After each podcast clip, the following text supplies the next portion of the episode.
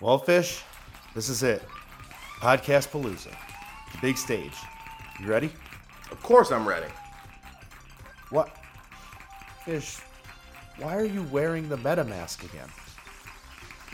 I figured I should could keep wearing it, you know, be consistent. I've been wearing it this whole time. Like, why would I take it off?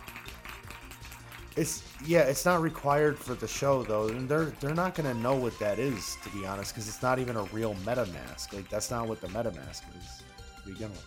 It's real to me. Just, I, all right, I think you should leave that behind, and uh, and and we'll go out. You know, we'll go out there. We'll rep for four things. Um, we'll uh, we'll bring home the gold. You know what I mean? We'll we'll win this thing. Podcast Palooza, baby. I get it. All right, G, let's do this. Let's go, bro. Four things. things.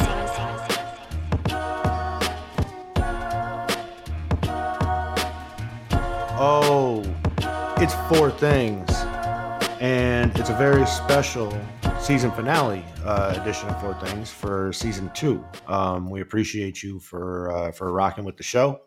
Um, we appreciate everybody for checking out what we have going on, whether it's with uh, NFTs or hip hop or pop culture or whatever we do. Um, we have a very special guest, but what I want to do first is I want to bring in somebody who has been a special addition to the team around here um, throughout pretty much season two and uh, in the new More Things episodes and stuff like that. Um, usually, I have the guests introduce themselves and all that, but uh, but to save a little bit of time, I'm just going to say it. It's Tracy. Uh, Hey. Tracy, what's going on? Hey, hey, I'm so glad, glad to finally be here. Yeah, I know, right? You did all the stuff behind the scenes, and now you get to finally step up and and fill in some time on the show with me. It feels Sounds pretty good. good since it's Friday the 13th.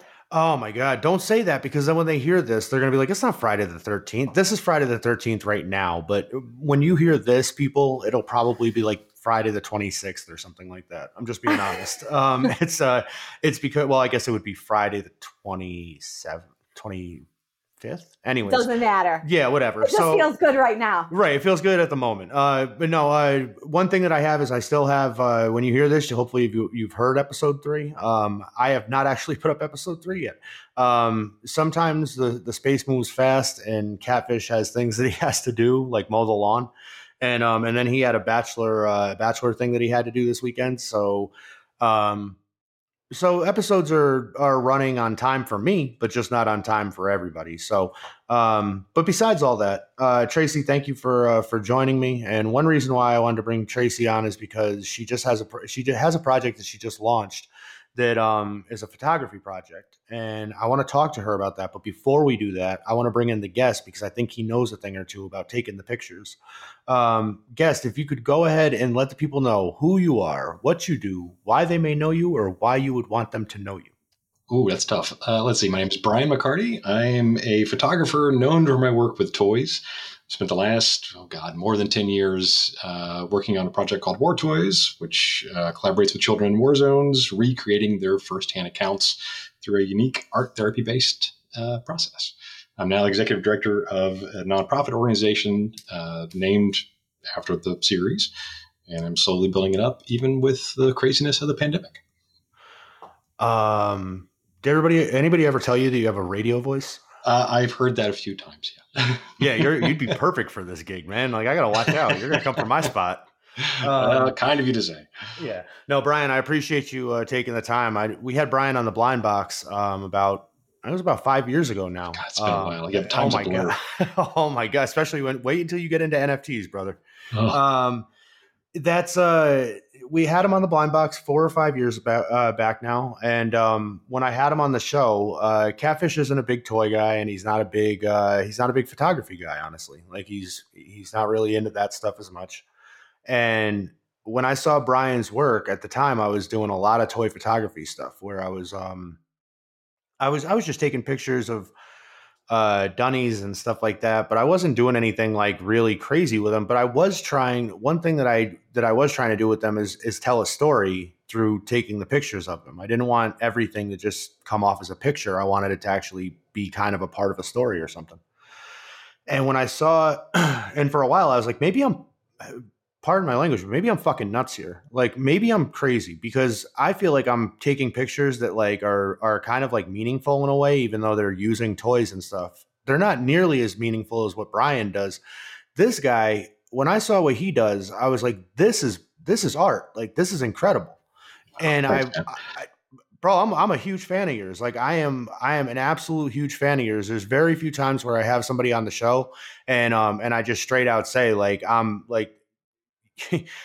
you could come on here and be like a blubbering idiot for an hour and just go like blah, blah, blah, and I'd be like Brian McCarty's the best. Like there's nothing not, to, not to ruin any you know suspense here, but you may Yeah. be in luck. I love it. I love it. I'm glad I'm predicting the future. Um, but no, I just, I just, it's like uh, there's certain people that I'm just a really huge fan of, and I know that everybody kind of has that uh, with with certain people, and and I'll be the first. Sometimes people don't, they feel weird saying it, or they feel um, uncomfortable, or maybe even the person feels uncomfortable hearing it.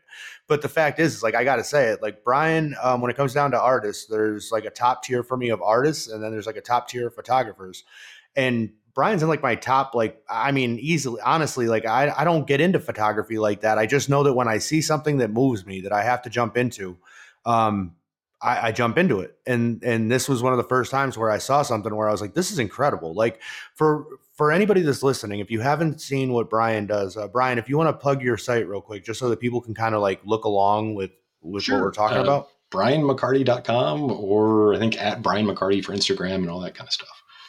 Sounds good. Um, so if anybody, you know, go there and check out what Brian does. And the best way that I can explain what um, what Brian does better, you know, not better than what what Brian did, but but a little bit more, I guess, uh, layman's term. Like explain this to me like I'm two.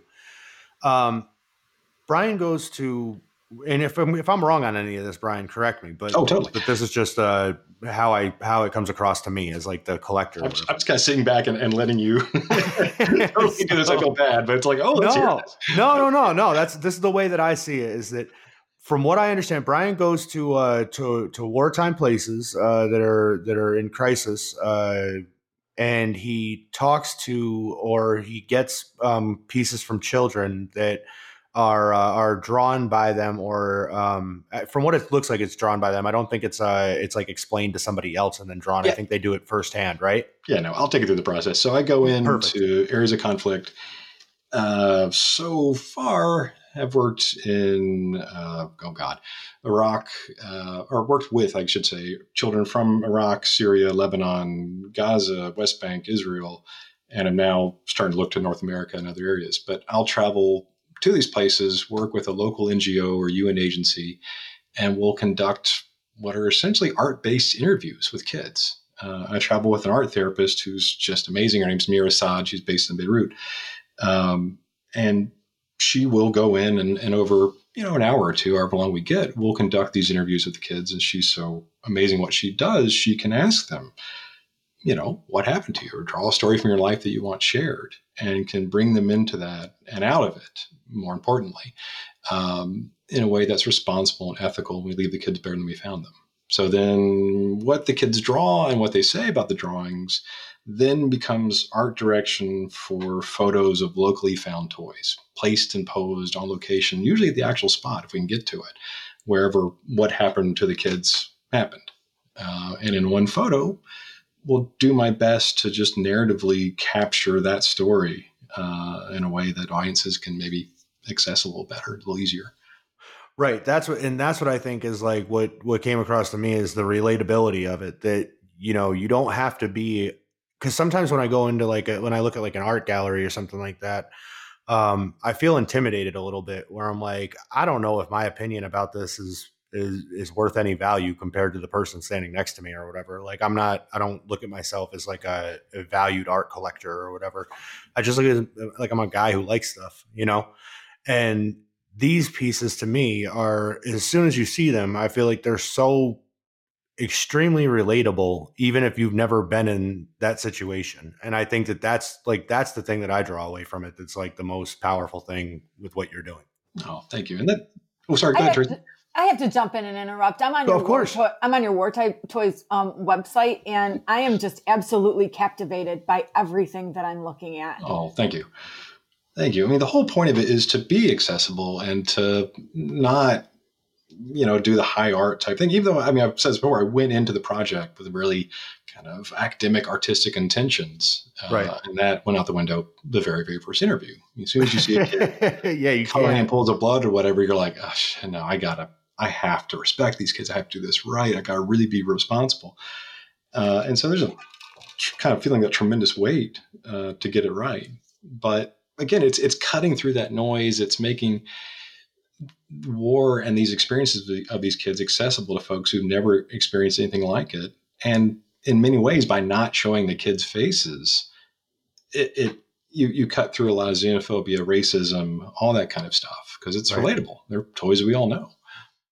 Yeah, that's that's what I that's what I think is crazy. Like, I don't know, man. Like when you put um like just for instance, like if you put like a big bird in the middle of like a, a war situation or whatever, it's like you you a lot of times it can come across as kind of lowbrow and stuff, which I love lowbrow art, but it, it can look kind of um, you know, like it's it's supposed to make like a different kind of statement but with this like with the with the photography and with the stuff that you're doing like you look at it and it's like you don't there's no humor to it at all. Like it doesn't matter like what what fun character you use. It's like every any kind of character you put in there it's automatic it just it just makes you feel something. It's crazy. Well, I love too that the the toys themselves are mm-hmm. a layer of commentary. It's Right. all locally found toys, and so you get anything from the cheapest of the cheap, you know, stuff, generic toys sold wherever, to in Iraq. I found this gold mine for prop hunting, and it was a used market in Right. uh, Iraqi Kurdistan. And like a flea market Yeah, flea market, and just and it's all the stuff collected from so attics and basements in the U.S.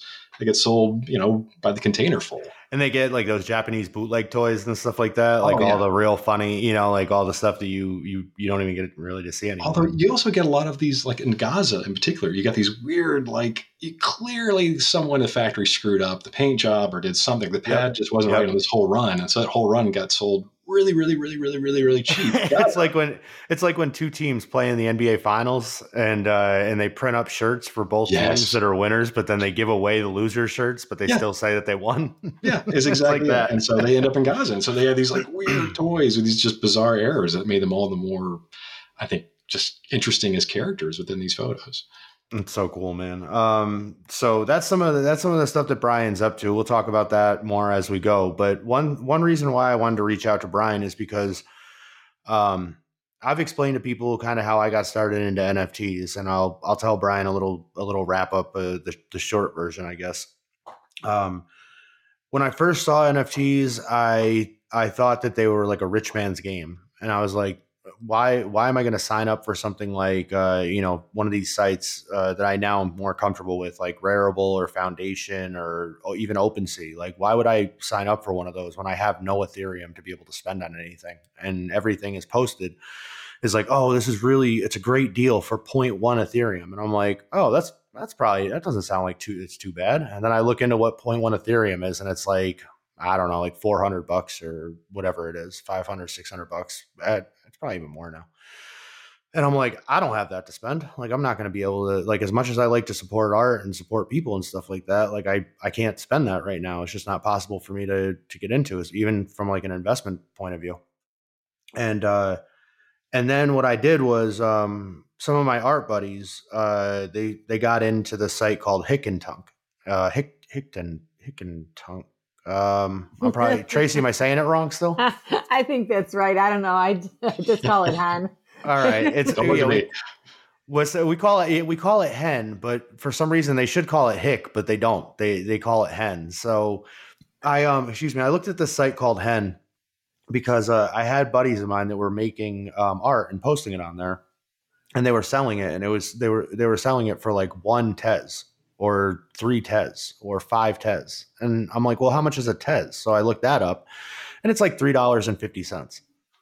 So I'm like, all right, well, that's better than Ethereum in terms of like what you're what you're spending out, what you're getting back. So I got into this uh, this hen site, and um, shout out to Ren One and uh, Lurk and and all those dudes, and uh, and I started to buy stuff off of there, and that's basically where it's on the blockchain, but it's not. Now again, I'm not a, a technical guy, I'm not a computer guy or whatever. I'm just explaining it from from the point of view that I see it. Tracy, if you want to include anything into this, then by all means, go for it. But Um, I see Hen as like it's it's a blockchain, but it's not the Ethereum blockchain. So you're not paying gas fees and stuff like that. It doesn't. It's a lot less complicated in the fact that you load your wallet up with Tez. You you put like say 30 Tez in there or whatever, and then you go shopping and you find artists that are um, passionate about their craft and they want to be able to participate in terms of having something that lives on the blockchain forever but at the same time they might not be ready for OpenSea yet, or they might not be as comfortable with the process. And so this is a good way for them to kind of get into the process. And there's really no minting fee from what I've understood. Like I think it's like a couple bucks or whatever, as opposed to with some of these other sites, which where again I know Tracy can probably correct me on a lot of that stuff. um, when it comes down to like minting on other sites, it's a lot more and that's where people get kind of like put off or like scared off or they're like well i don't want to pay a bunch of money to mint and then and then not sell whatever i'm posting. You hear what i'm saying brian? Mm-hmm. oh totally. So um, hen is a safe site. Uh, I think OpenSea is a little bit more of like a medium where it's it, you pay for your first mint, and then after that you uh, you you don't pay anything for your mints. I think they they basically you pay your minting cost off of your future sales. So like if somebody if a collector buys the piece, then they they basically cover the minting cost from what I understand. I think I, I read that earlier today. I think that's how that works. Okay, so certainly more reasonable. Yeah, that's exactly. And I think your first minting cost is like 250 bucks or something like that. Um, which again, I'm not I'm not trying to scoff at it. I'm not saying it's low money or whatever but one thing I'll say is that again, with your photography, and I'm not trying to, I'm not going to pump the market here. Like, uh, there's a lot of things in this game, in this like in this NFT world and crypto world that people will accuse you of doing, of pumping bags and and trying to set up an artist for your own, you know, gain and all that mm-hmm. type of shit. Look, it. I'm going to be honest with you guys. Uh, Brian's artwork is not going to be accessible for me. Um, I'm just being, I'm being 100% clear here. Uh, when Brian hits the market, if it, I feel like if you wanted to do uh, Hickentunk, then that's a site that you could put something up for, say, like a hundred Tez, and tell people, you know, you put up the piece, you put up the story behind the piece, and then you let it sell and see what happens. And you put up like a, an edition of maybe a hundred of them or something like that, and you put them up for like a hundred Tez a piece or something like that. And you tell people that they're going to go to the profits are going to go to charity. You know, you make whatever clear that that you want to make clear and then if you look at 100 Tez and it's, you know, $3 a piece, then you're looking at um what I'm not really great with the math, but uh, 300. right, 300. Right, right. Yeah, yeah, yeah. yeah. That's why I keep Tracy around. She's the brains. so, so, uh, so you figure you get $300 for a piece. And if you sell 100 of those, uh, Tracy, what's that? 300 and uh, times 100. Mm, 3,000. Three thousand. Okay, so no, that's that's more than it's thirty thousand, right? Yeah, thirty. Thirty thousand. Yeah, it's thirty thousand. I'm the brains around here. Give yeah, me my brains just, back. Yeah, we just flip this back and forth. All right. that's how we're. That's how you know we're a team. I don't have much Tez in my wallet right now. I understand. Trust me, I understand. So, so you figure that's thirty thousand, right, off of a hundred sold. That's thirty thousand dollars that you then can take, and if you you can put up another piece on hen you can i would i would recommend them to do that because it rewards the the original collectors essentially it gives them another chance to get something of yours um, mm-hmm. instead of abandoning the platform but then you can go to something like OpenSea, or you can go to something. Um, I wouldn't. I don't know if Rarible is as much for photography. I could be wrong. But then there's always Foundation, and Foundation is a well-known high art uh, NFT site and that's where in my opinion i think that your work would absolutely thrive there. Hmm. and i've heard I, the name thrown around a lot and i think like a lot of artists i've done just kind of a cursory amount of research and, yep. and like a lot of folks too just went oh i got too much going on right now. I'll get back to this. Yeah i think i played that game for quite a while now. You, listen man i've been you know what's funny is that the reason why i'm doing this show right now because like i said you were on the show and we did the blind box and then we didn't we uh we stopped doing the blind box. Um, but it wasn't for any any negative reasons or whatever. It's just we got burned out. Um, we didn't want to really do it anymore. Um, it was kind of whatever. Um, then the podcast boom happened, and everybody got a podcast. And then we were like, all right, I definitely don't want to come back now.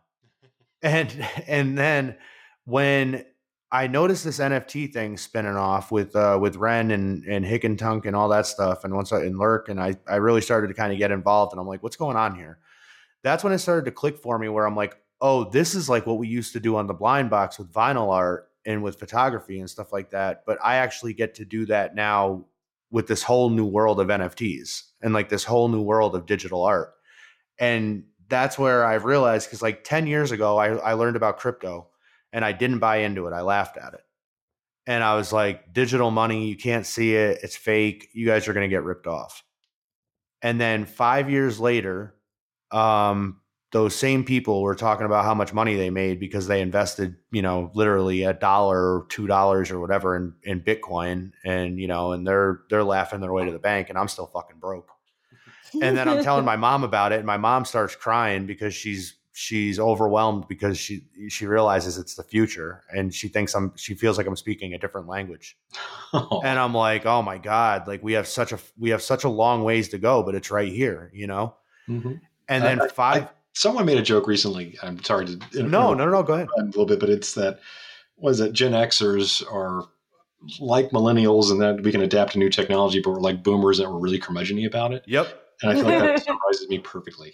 It's like I could do it, but I don't wanna. I brother, I hear you. Like that's and with my thing uh, when I first did the podcast, I was like the reason why I want to do this show is because I think that everybody's right on the edge of of being able to jump in, not just to NFTs, but I think that like I and, we- and we said this on the blind box. This was the reason why we did the show is I don't think that everybody's as different as what we all claim to be. I have a I have a slogan that's I am not you, and like I'm, I'm very proud about that in terms of like it's it's something that I've run with for a long time.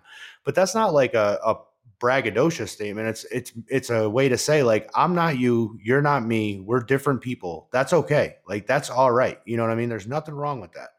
But we have a lot more commonalities in this than what we think. And especially when it gets down to this nerdy shit, like whether it be photography or it be photography of vinyl, uh, you know, pieces or, or toys or whatever, or whether it's somebody collects vinyl records or they collect posters or everybody has something about them. That's like this little like intricacy or this little nerdy thing about them, but they're afraid to talk to other people about it for some weird reason and that was really big i feel like when we first started the blind box five years ago. It's not as much like that now because everybody's bled over with with social media and all that kind of stuff. But with this though with this nft thing that i feel like it's definitely a thing right now where people are right on like exactly like what, what you're saying man we're like you you're right on the brink of like i could do it if i wanted to but like what's like why? What's the like what's the point? How, like is it really that life changing or whatever and what I'm trying to say is, is like for an artist like yourself, for the for the incredible work that you make, if you put that up on foundation, and I'm and again, I'm not gonna for anybody that's listening to this that's gonna try to hunt down Brian McCarty pieces and all that now because they know that they're gonna resell and blah blah blah.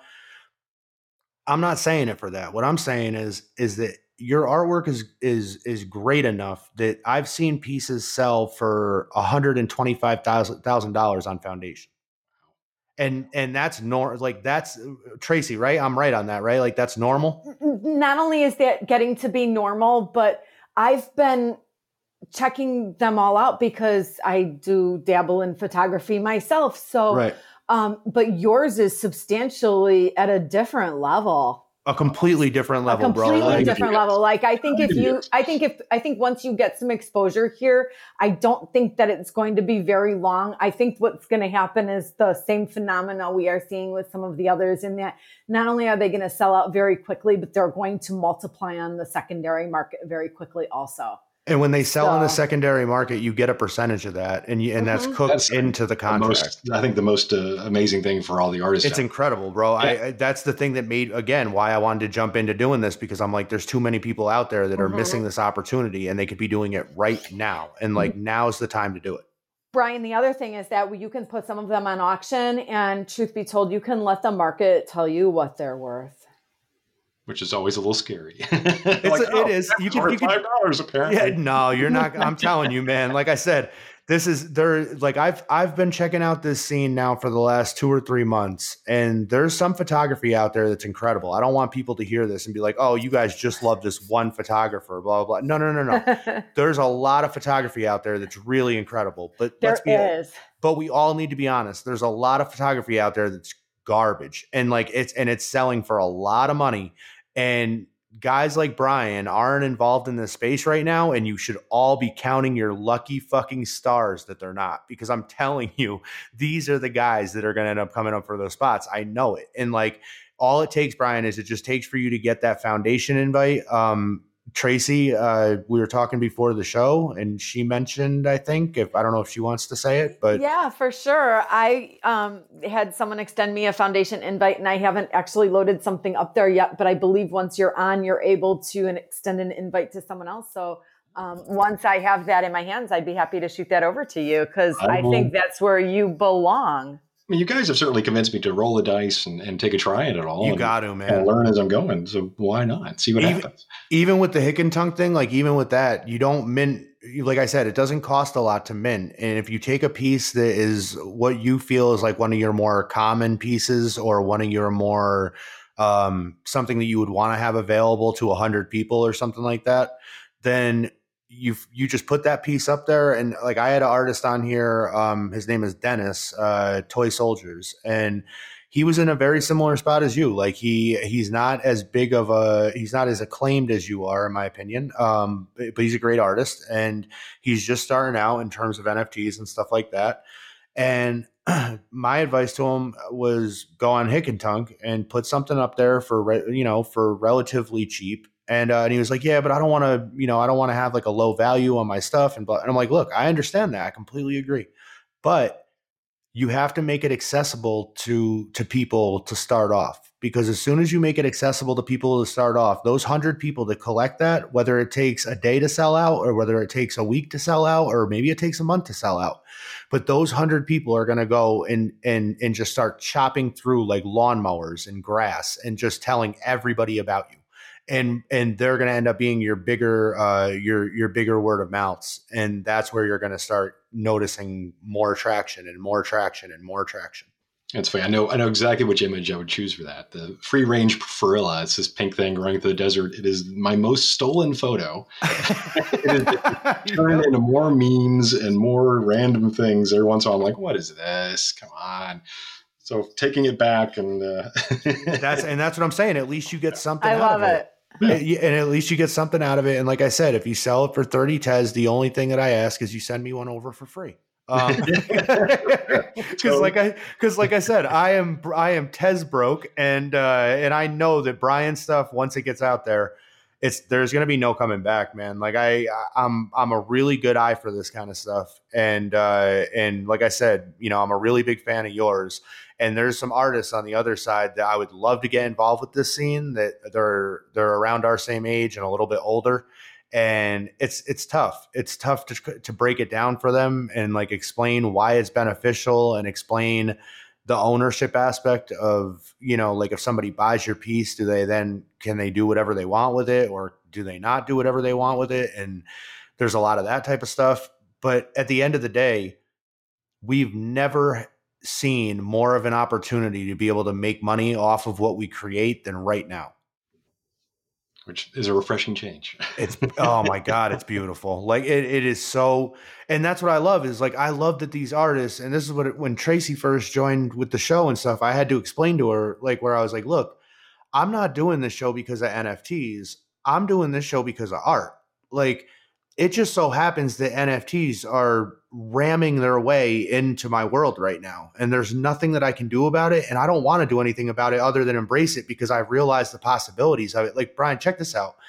I saw somebody did a podcast the other day, and I'm not going to shout it out because nobody ever shouts out my podcast. So I'm, I'm just going to say I saw a podcast the other day where this dude had a, web, a webcam conversation with an avatar, like a, a drawn picture, Mhm. and the avatar had algorithm replies basically like uh conversational skills where he talked to this avatar for like 45 minutes Wow. and they had a full fluent conversation and that's where we're at. So like if you take that, if you take the idea of that and you progress that, there's all these ava- there's all these avatar NFTs that are selling for a ton of money right now. It's it's it's crazy. Like there's like I said, I don't want to date the episode too much, but right now there's a penguin thing going on in NFTs. We're gonna sound like a bunch of crackheads when we try to explain this to you because it's just it's all a bunch of crackheads. It's a talk. penguin. Like, It's amazing. You yeah, yeah, yeah, yeah. You got to try it. Have you have you, have you gotta- tried the penguins yet? What's that? I got a Trace? party. I got a party penguin myself. Yeah, I got a part. Yeah, I got a party penguin. No, no, no. I don't want a party penguin. I like the pudgy. Scuba penguin. Yeah, Oh, yeah, I- okay. I want the I- pudgy penguins. I can't afford a pudgy penguin. I can Oh, only I'm like afford a making shit up. They're like, yeah, the pudgy penguin. Like, totally. Yeah, oh no, this is all real. That's the funny thing, Brian. This is all real. The That's pudgy what I think of penguins like came. cyborg penguin. Someone's done it.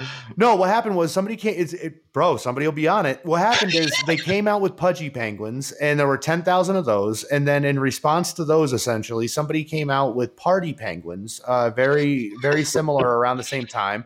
I'm, And I'm, feeling, so- I'm feeling more boomer as you go. Oh, I, I, I'm, I can bury you right now, bro. I could bury you. All right, so so then I'm gonna make you cry, like my mom. Like this is what happened. My mom started crying. Like she was like, "What the fuck are you talking about?"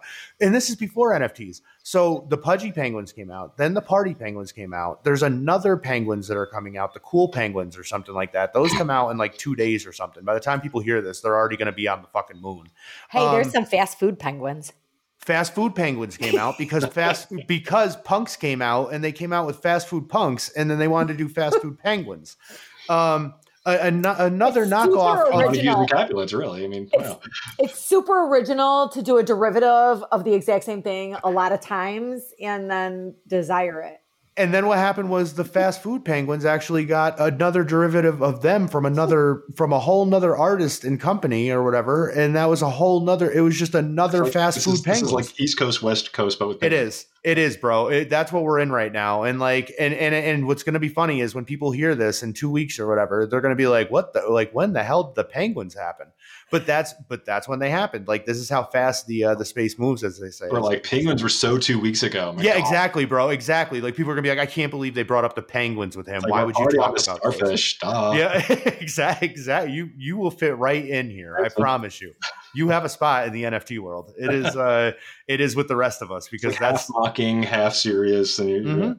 Yeah. yeah. it's all memes it's all but like so the thing is is that now think about this when you when you get these penguins or whatever like these party penguins like when you download it and you get it as a profile picture that's all it is it's like a picture and it's a profile picture but now imagine if with the technology that they have on the blockchain and all that where they can update the technology um, within the pieces and all that if one day you wake up and you go to look at your party penguin and he goes good morning brian Uh, and you Nope. go oh, what the fuck?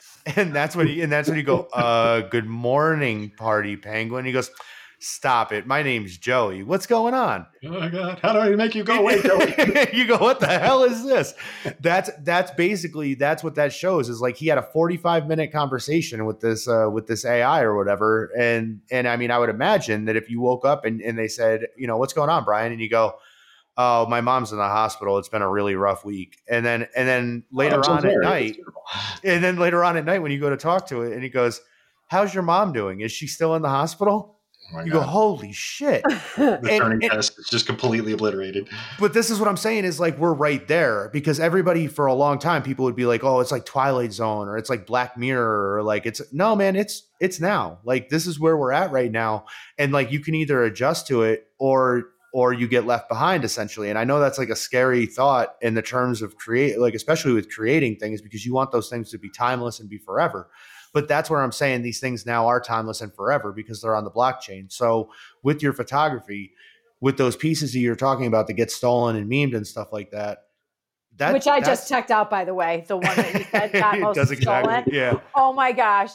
And if it's so, uh, the fact that it gets most stolen is even another reason to make that an addition piece because people are going to want that iconic piece of their own. Yep. And then what's going to happen is they're going to buy it for, you know, say, like I said, say you do it for like 30 Tez or whatever. And then they're going to repost it for 75 Tez or 100 Tez or 300 Tez or whatever. And then you'll get, you know, you'll get your kickbacks off of that. And it kind of gives you a chance to kind of learn the market. It'll also give you a chance. You'll have a bunch of Tez loaded up so you can go in and buy some other stuff from other artists and stuff like that and support some other, some other art and stuff, which people always like. Um, it's always good to give back to the uh, to the source or whatever. And then and then you know, like I said, you know, check out OpenSea um, Foundation. Like really look into you know, don't get scared off by the by the talk of blockchain or the talk of NFT or whatever else. Like look at it as is there's a lot of people out here right now, Brian, that are making a lot of money that they're putting back into their craft that they would have never. I mean, since I've been doing this for the last couple months or whatever, just checking stuff out, I have artists that I've followed that have gone out. I actually just saw something earlier today, which Tracy, this was crazy. This uh, Kid Eight is an artist. Um, he makes uh, he makes these things. Uh, uh, it's a it's a project called Devils, and they're really dope in my opinion. Like they're they're um, when they first came out, you could buy them. This is the first series that he put out. You could buy them for 0.2, which like what we were talking about. That's about like I don't know. It's about twelve hundred dollars, I think, Hmm. or something like that. Yeah.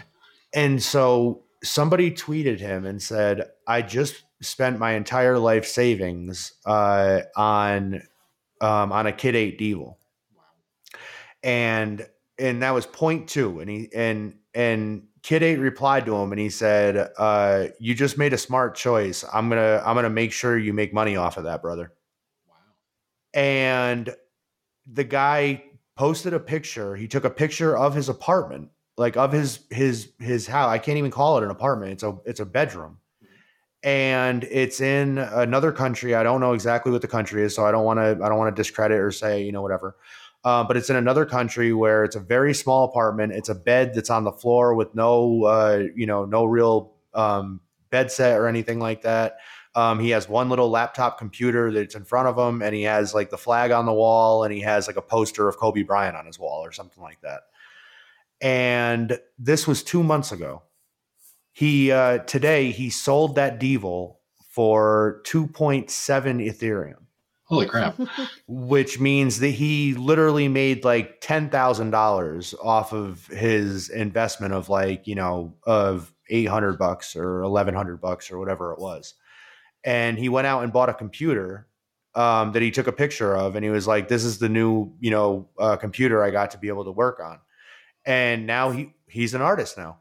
You know, he was he was an artist before, but now he he has a start, and like that's incredible. Those You are know? the kind of stories you hear. So I love these stories in this space. It's so different because there's so many opportunity that didn't exist before. Yep. I would have never, I would have never, I would have never thought of putting my collection out anywhere. There was no platforms for Yeah. people like me. I would have had to have a lot more, um, you know, wind beneath my wings with it. So I think that just these stories are just amazing, and it's just one after another um, where they happen like this. Oh, it really is remarkable. And I know for me and kind of where I'm at and what I'm doing with War Toys, figuring out the fundraising, you know, this seems like it's a potentially really good path for that. It'd be Uh, great. It, yeah. It's such a good path, Yeah, especially. what we're doing is just so unorthodox and you know a little bit groundbreaking Yep. that it's hard to find that money otherwise. And and I'm telling you, man, there are enough people in the space that would support and and see your vision of what you're up to. Like I said, I I've felt you know passionate enough that I I've you know remembered you and what you do and all that stuff over the last five years. Um, enough that I would want to bring you back on and talk to you about it now and the change of everything that's going on and stuff like that. If that's the case and and and that's me, I know there's other me's out there. Now, all You know. So well that's I have, a- I have a low enough self esteem that none of it gets in, so don't worry. No, man. I, I, I, um, I, like I said, I don't want to gas you up because I don't want you to go and post your first piece and then have it not sell like that. Because the one thing I, I want you to understand that's very important about the scene because a lot of people will see the money that flows into this scene, and they'll be like, like I have rappers now that hit me up and they'll be like, all right, I got an idea for an NFT, and I'm like, okay. And by the way, this is now, I, if anybody hears this, I want you to understand if you're like, hey, you're talking about me. No, I'm not. I'm talking about you and the other like five people or six people that have hit me up with this idea. Like it's it's it's all of you guys together. So like this is a good idea, but at the same time, like they don't. I'm gonna I'm gonna address everybody that has this this uh, idea with me right now, and I'll explain to Brian why it matters with what he's doing. But Um, they'll hit me up and they'll say, I have this idea for this project that I want to do where I want to do it's either this is what I've heard. It's either one song done like 20 uh 20 different times to pieces of art, like 20 different pieces of art, or it's like 20 different songs from like an album or whatever, and and a piece of art for like different for each different song. And they're like, that's the idea, like, you know, they all go together, you know, blah blah blah. And I'm like, okay, that's cool. Like, um, what do you like what's what about afterwards? And they're like, what do you mean? I'm like, I don't know, like after you like after you sell it, like you gotta you got to have like some kind of not not even utility uh, but utility would always be good. Like there has to be something there where when your collectors go to pay like they see the price for these things for like for these nfts or whatever like a photo or whatever and they go oh somebody spent $127000 on a picture. They'll definitely spend $150000 on my song with a picture. And not that simple. no, not no. A, it's just not that simple. It doesn't mean that people won't do it, but it means that like you have to get in with the community of like first off you got to if you're going to be a rapper and do this you i mean i'm telling everybody the game plan right now so when you go back and you listen to this segment in like six months or whatever and and you hear that it worked for somebody exactly what i'm saying how it's going to work like this is this is what you have to do if you don't do this it's not going to work for you and not this isn't you brian i'm just saying to the rappers out there that, that hit me up with this idea I'll take the advice too. Exactly, because some of this does apply, but um, but um, but it's not as directly for you because. So here's the deal, um, you got to get involved with the community. It doesn't mean that you have to be out here standing on the block uh, on the corner and talking about, hey, community, community, community. Like you don't have to be one of those guys. But what it means is you gotta go out and buy a profile picture or two to start off. Like you gotta find a community behind one of these profile pictures, one of these avatars, these NFT projects, because they're not just a picture. It's a picture, it's a token that represents your admittance to a community. And once you're in that community, you are in there with potentially 10,000 people that are looking for this project to do just as well as you are so if you're a rapper and you want to get into a community, I would I would recommend to find a community that has something to do with hip hop or something to do with music or something to do with technology. Don't go and find a community that's like an animal profile picture community because the chances are you're probably going to be on some different type of shit than they are. Like they might be talking about like having a new coffee business that they're starting with brewing and stuff like that. And you're talking about wanting to go out and buy vinyl records or whatever. So like you're not going to really click to that community. So you got to find a community like right now I'm really big on the Sewer Rat Social Club because I feel like that that community is really diverse. I feel like um the like I have a, a rat that has a Wu Tang shirt. It has the Wu, the the Wu W and for me, that's fucking awesome. I love that. Um, it doesn't mean that it's a rap project. It just means that they shout out to to rappers that I uh, that I came up listening to. Other rats in the project have nothing to do with Wu Tang. They're just regular rats or whatever. Mine's a stinky rat. Yeah, exactly. Right. That's what I, I mean. Like, I have a stinky rat, There's and a lot of them look ugly. It. And a yeah. lot of them look ugly. The artwork is ugly. Don't get me wrong, but the utility behind it, Brian, is crazy. Like what they've done with this community is they've made their own their own coin. So they have their own money. It's called Chiz. Huh. And what they do with that Chiz is Isn't it you, cheese? It, I don't know. It's spelled C H I Z. I'm not going to get into in this. My head, uh, we're, we're, this is the curmudgeon part. Like I don't know. yeah, I don't know. Day. I'm calling it what I call it. Yeah, I'm calling it what I call it. And if they don't like it, if they don't like me calling it that, then spell it the way that it was supposed to be spelled. Anyways, say, say Hic et Nunc. yeah, say hick and tongue. Try, do it. I dare you. All right. So with this chiz cheese thing that they got going on, um, what happens is you join. Uh, they have this program called Discord where it's like AOL chat rooms, but it's it's like all in one program where you can host. Like if you want to have Brian McCarty's uh, photography room or whatever, and then in that room you can have subdivisions of like uh, you know, war photos. And then say you have like a side hobby where you do like sports photos or something, and then you want to put like sports photos. And then like you have different channels in there for people to be able to drop in. And eventually you build up this community of people where you have like 200, 300, 1,000, 2,000 people in there and they're all interacting with each other. And a lot of the times, it's like a good way for your collectors and stuff to be able to stay on the same page with each other in, in different areas. So they have this Discord, and the sewer rats have one where for this chiz or cheese, you can go in and uh, you can type a command. And when you type the command, it's exclamation point work.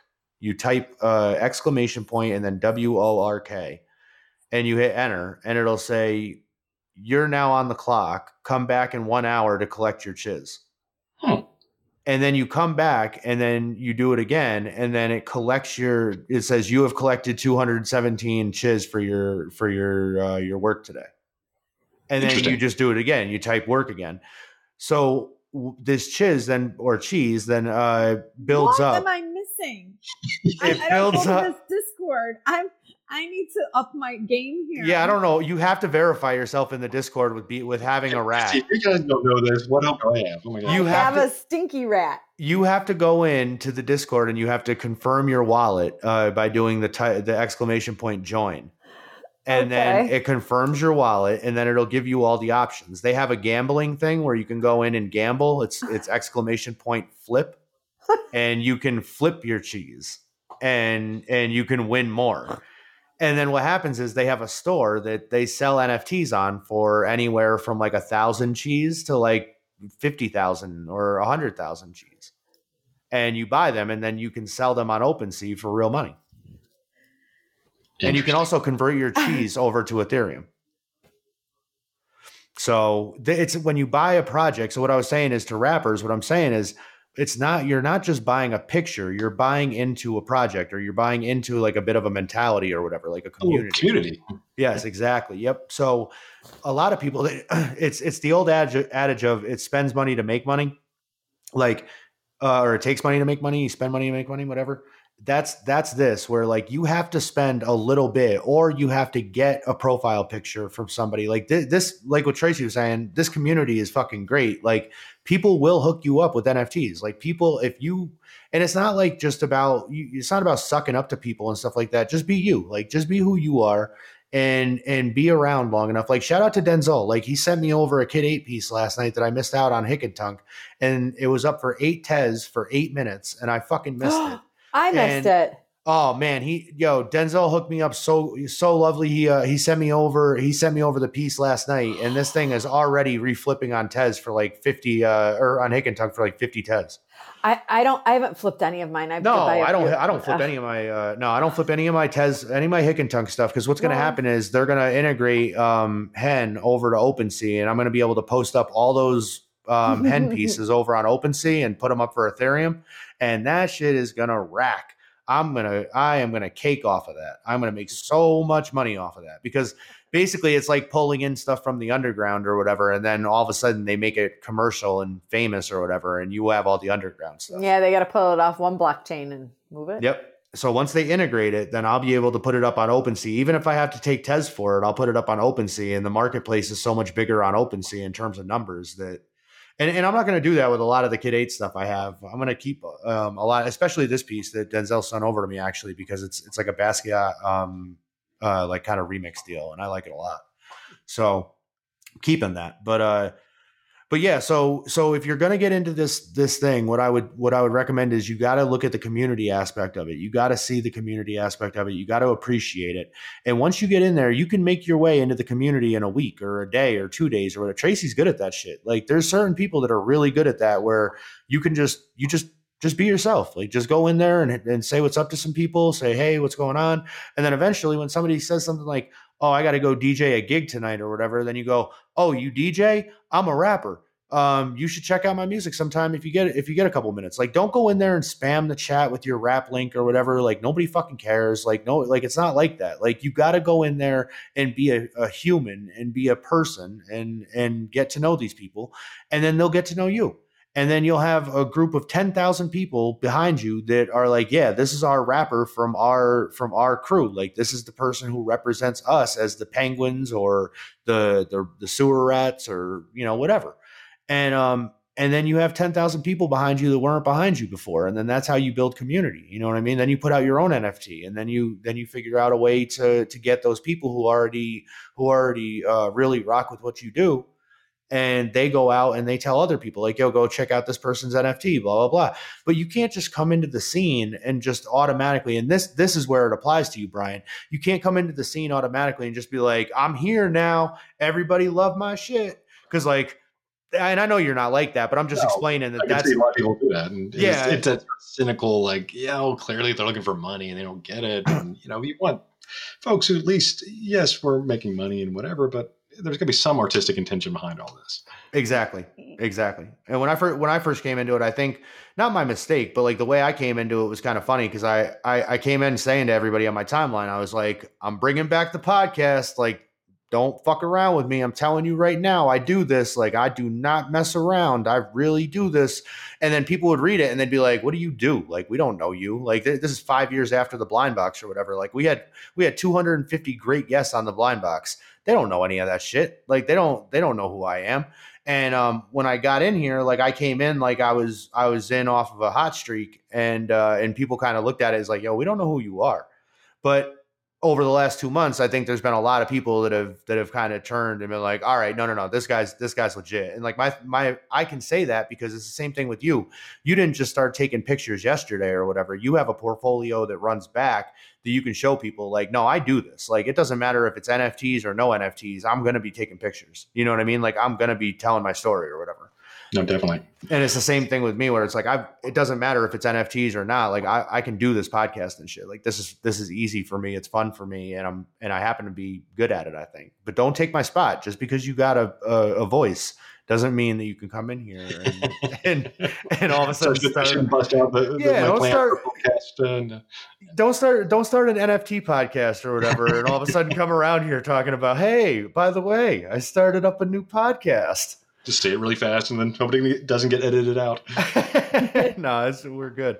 Um, just definitely don't call it 16 things. But Oh, anyways, um, um, Tracy, you uh, like I said, you um, you just put up your your project. I want you to tell people where you can get a hold of it, and I want you to also, if you have any tips for Brian before we get out of here in terms of releasing a, a project, a photography project, or anything like that on you know with the NFTs, um, feel free to to add that also.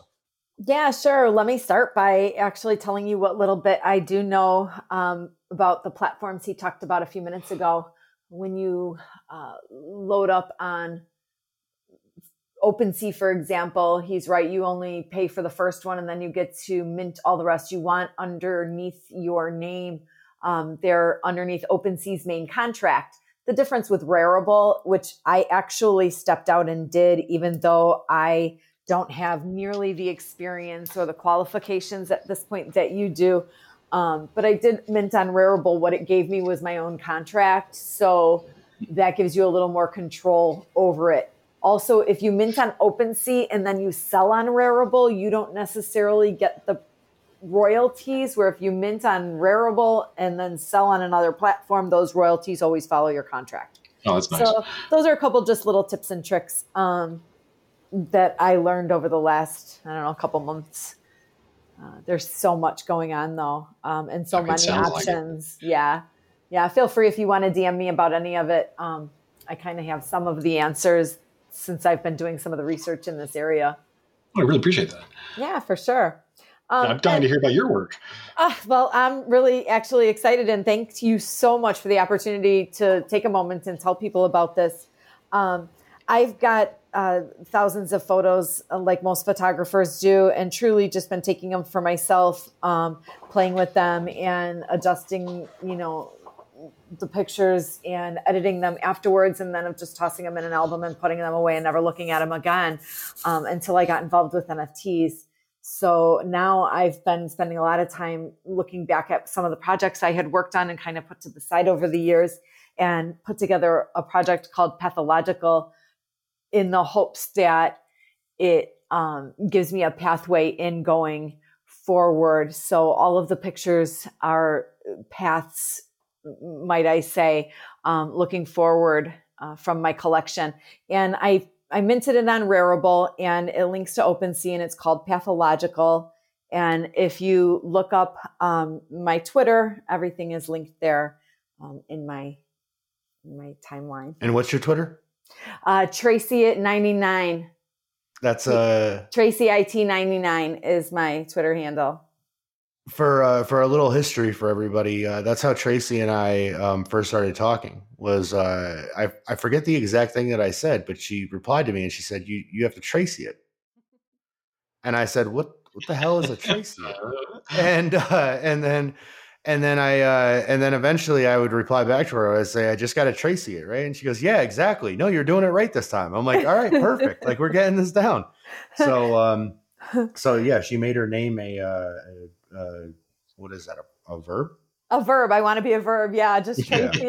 Yeah. just Tracy. Tracy it. Someone says things like, you know, um, if you're taking pictures, you're not doing it wrong. So um, things like that. Whatever camera is with you is the right camera. So those right. are kind of like the Tracy. It just you know make the best of every situation, and um, yeah, that's kind of where it goes from. So it's funny, fun well, stuff. Um, well, Tracy, I appreciate you. Uh, I appreciate you taking the time um, and uh, and everything you do for the show. Obviously, oh, it's been a um, pleasure.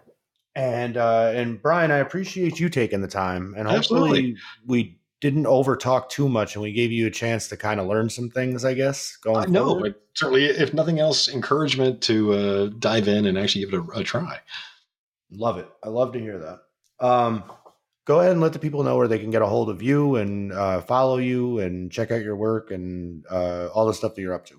So absolutely. Uh, again, Instagram, I'm probably the most active on these days, and it's just at Brian McCarty, uh, brianmccarty.com, and also wartoys.org uh, are the two websites. Perfect. Um, I'm really bad at this. I should have said this beforehand, but do me a favor, just stick around real quick. I'm gonna I'm gonna wrap yeah. this up and then we'll all get out of here. But I need everybody to stick on the line because it'll drop it. It sucks. I gotta figure yeah, no out worries, a new, uh, new way. Um, everybody that's listening, thank you for uh, for checking out Four Things. Um, my name is GM. I'm the host around here. I don't know if I said that uh, when we first started off the show, but uh, but hopefully you know that by now. We've we've been here for a while. Um, you can uh, you can follow me on uh, on Twitter uh, at Four Things Podcast uh, with an A. Um, you can uh, you can hit me up on my email uh, Four Things Podcast at gmail.com. Um, we have a lot of stuff coming up. Uh, like I said, shout out to the homie Denzel. He's been around. Uh, he's been hanging out here and and stopping through and splitting some time up with Catfish. Um, shout out to Catfish, who, uh, like I said, had some things going on, but he's back and uh, and we're all in full effect and everything's good. Um, we have a lot of things in store, uh, and we really can't wait to get them to you. Um, I'm kind of figuring out some of the behind the scenes stuff right now, but once we do, uh, hopefully, even uh, guys like Brian will get him back to uh, to experience what we're what we're gonna have going on. Uh, yeah. You'll see. Oh man, Brian, wait till you wait till you hear. Your, your mind's gonna. If you feel like a boomer now, just wait till you hear this shit. Um, we are we we are uh, we are moving. Um, and then uh, and Tracy will be joining us uh, with that endeavor as well. Um, so you're gonna you're gonna hear a lot of familiar people, and you're gonna see us uh, for the first time, and it's gonna be fun. So um, everybody, uh, thanks again for checking us out, and um, and we'll be back. Uh, this has been um, this has been the season finale of season two of uh, of Four Things, um, and we'll uh, we'll we'll see you guys in a, in a few. Yeah, thank you very very very much to you and to everyone. Thank you, brother.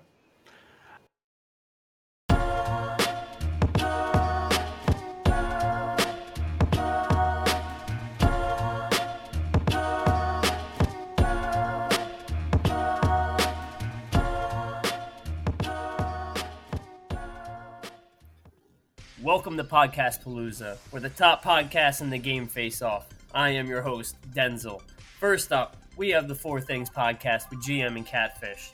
Alright, guys, first question. Name something that Batman could be made fun of. GM, you want to go first? Name something that Batman could be made fun of. Name something that he. I don't know, he's a nerd. He's a nerd is correct. One okay, point right. for the Four Things podcast. Okay, okay. See, fish, we're in this. Let's go. Let's go. Let's go. Catfish, same question. Name something that Batman could be made fun of for. Oh, same question. Same question. Uh, he can't keep a girlfriend. He can't keep a girlfriend. There you go. Correct. One Yeah, point yeah. for Four Things Get it. podcast. Up to Right. two points. Let's go. All right. Podcast Palooza, baby. All right, Fish, we're staying with you. Okay. Same question. Something that Batman can be made fun of for. This is easy, Fish. You got this. You got this. Because he has dead parents. He, Fish. wait, What is true? Fish, you can't say that. It's not. He could get made fun of for it, but that's not. The, But he might be get made fun of for it. It's the truth. You're right. Okay, please don't show me because he has dead parents? Eh. Mm, incorrect. Shockingly. But that's true though. Like I, I can't deal with this, man. No, I know, Fish. Just you gotta you gotta give them an answer that's true, but it's something that other people would say too, and not everybody really thinks like we think. You know what I mean? So you just gotta you gotta give them the answer that they want. Well, don't worry about it, bro. We're it's two one. We're gonna get him on the next one. You know what I mean? So we'll we'll run him on the next one. All right. I feel you, bro. I feel you. Oh, it is the season finale of Four Things, season two. This is episode four. My name is GM. I'm the host around here. Um, I do have uh, what is now becoming a collection of co-hosts. Um, co-hosts, if you could- squad. Uh, if you could go ahead and uh, let the people know who you are, what you do, why they may know you, why you would want them to know you. Um, my name's Denzel. I mainly shitpost on Twitter and uh, draw really bad pictures, trace really bad pictures. And uh, what was the last one? You'd think I remember it, having listened to every episode. Um, why, uh, why, the, why you would want them to know you? Oh, I don't want people to know me. Yeah. Yeah. No. Well, the whole thing with that is, is like sometimes people would want, like they would, like. Oh yeah, actual artists come you. on that are Yeah, trying exa- to Yeah, yeah, yeah. actually trying to push something. Yep, because because they'll say like, um, or you know what it is like. I had J Zone on, and J Zone is like a really dope musician or whatever. But like, he used to be a producer, like a hip hop producer, and work a lot of like hip hop circles and shit. And now he does more um, like funk stuff, and uh, and he doesn't really do the rap stuff at all. He doesn't do the hip hop stuff. So they may know him because he's a dope ass producer that makes hip hop beats or made hip hop beats. But now he might want them to know him because he's he's doing this other thing. Makes sense. Makes sense. Yeah, I'm Mhm. doing nothing. I don't. So Hmm. I feel you, bro. Um, so Denzel's in the house. Um, we don't have anybody uh, to come through for this segment, and there's it's it's kind of one of those happy accidents that happen sometimes with the show where I'll um I I have some people that I could have hit up to to to be on the spot, but none of them really felt right because it's the season finale. I wanted to make sure it was somebody big. I wanted to make sure it was somebody um, that you know that has a story to tell or whatever. Like I wanted to make sure that it delivered, and then I was like, wait, I could just have Denzel on.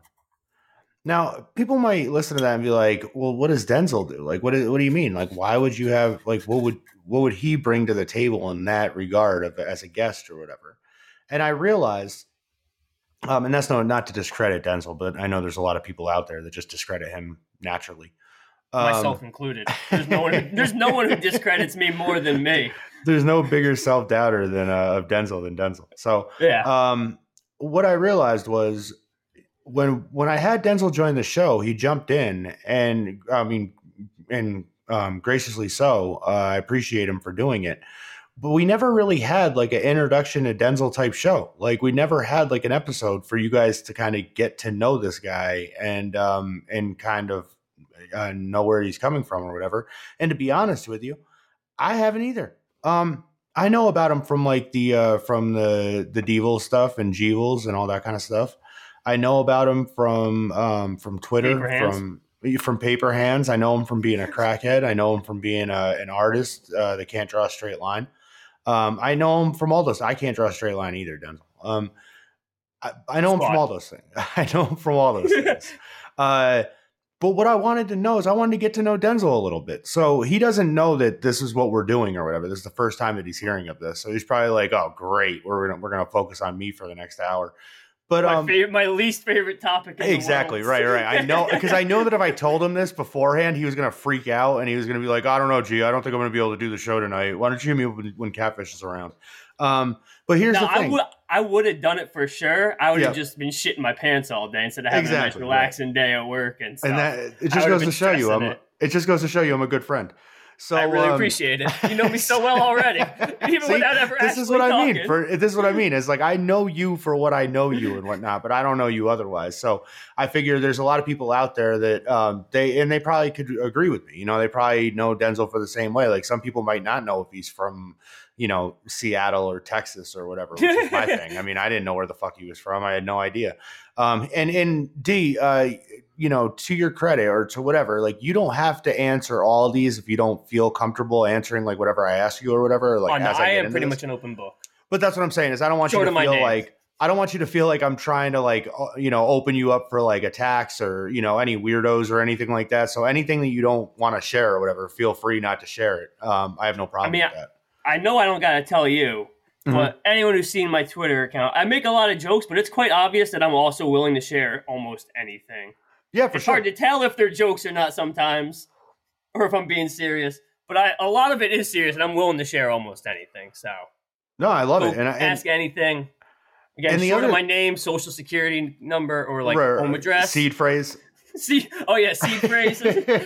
Just give us one word every like every uh every 12 minutes or something like that. And then yeah, uh, yeah, that's what I'll do. Yeah. So anyways, um so cuz then I was thinking about it too and I was like um I noticed that Kid 8's been on like the promo run lately or whatever and he set up like a couple podcasts or whatever.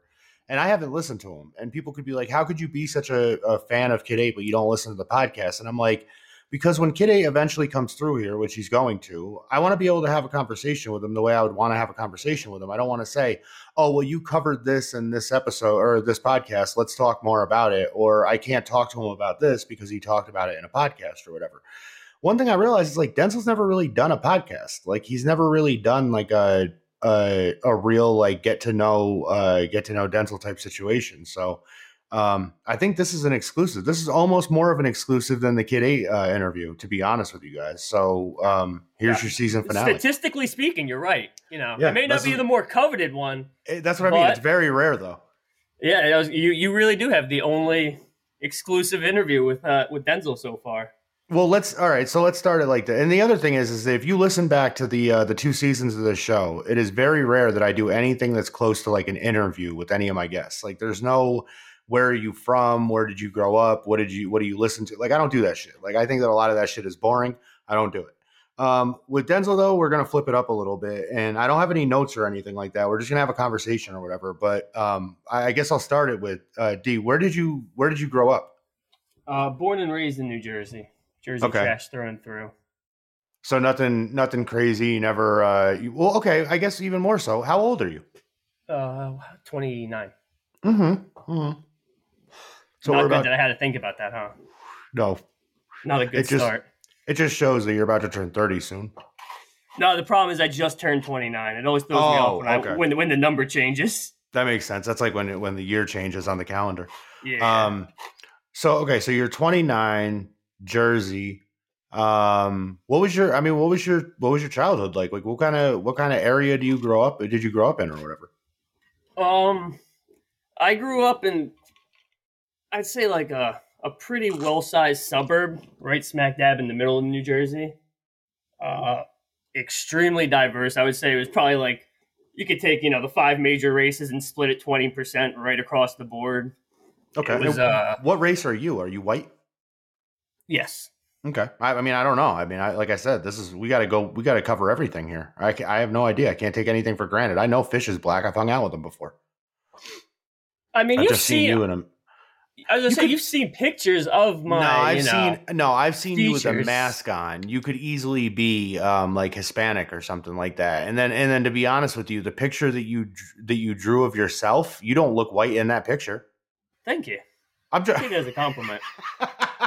Sorry, white people, but you know, hey, hey, it ain't nothing going. wrong with that. We don't have the best rep right now, so if I can duck it, I will. Nothing wrong with that. Um, I'm just saying, like when I looked at that picture, I was like, I don't know if he looks white. Like I don't like, but when you when I talk to you like this, I mean, you know, not for nothing, you sound white. Like you, you know, and people could say, well, like what does sound white? I mean, come on, I've listened to hip hop for 20 years. Like I can usually tell, like when I listen to a track, if somebody's black, white, male, female. You know what I mean? Oh yeah. All right. So- I've, I've I let this slip one time when I was drunk on a spaces, so I'll give you like a semi-exclusive to show you how white I am. My name's Brad. Yeah. Oh wow, really? You're really fucking yeah. white. Oh yeah, yeah. Bradley. I'm. I'm through and through. Yeah, Bradley. you're Bradley. Not You're not Bradford. even Brad. shit, You're Bradley. Yeah, yeah, Bradley. That's through great. and through. That's uh, Yeah. okay. Yeah, if that's there was any, you know, debate if I was lying about it, no, no, it's Bradley. No, so yeah, uh, you can't be clearly. lying now. you can't be lying now. So, all right. So, Bradley grew up in a in a in a suburb of Jersey. Okay. All right. I see you. Uh, did you grow up as like a sports fan? Oh yeah, yeah, big, big sports head. Uh, played almost every sport at some point in my life. My big sport So you were a jock. into my real years. I wasn't. I wouldn't say I was a jock Uh huh. because that wasn't really the crowd I ran with per se. Like Mhm. if if you were looking at the school, you know, it was you know, there's those obvious groups in in school, and I I wasn't in that group. I Right. played a lot of sports. A lot of my friends were all in sports, but I wouldn't say I was a jock per se. Gotcha. Um, you were like the outcast of the jocks. I would more say I was like the mayor of the school. Like I was friendly with every single group. I didn't have really, I wasn't really close with any of them, but I was friendly with them all, knew them all. They all liked me. I all liked them. More like that kind of deal.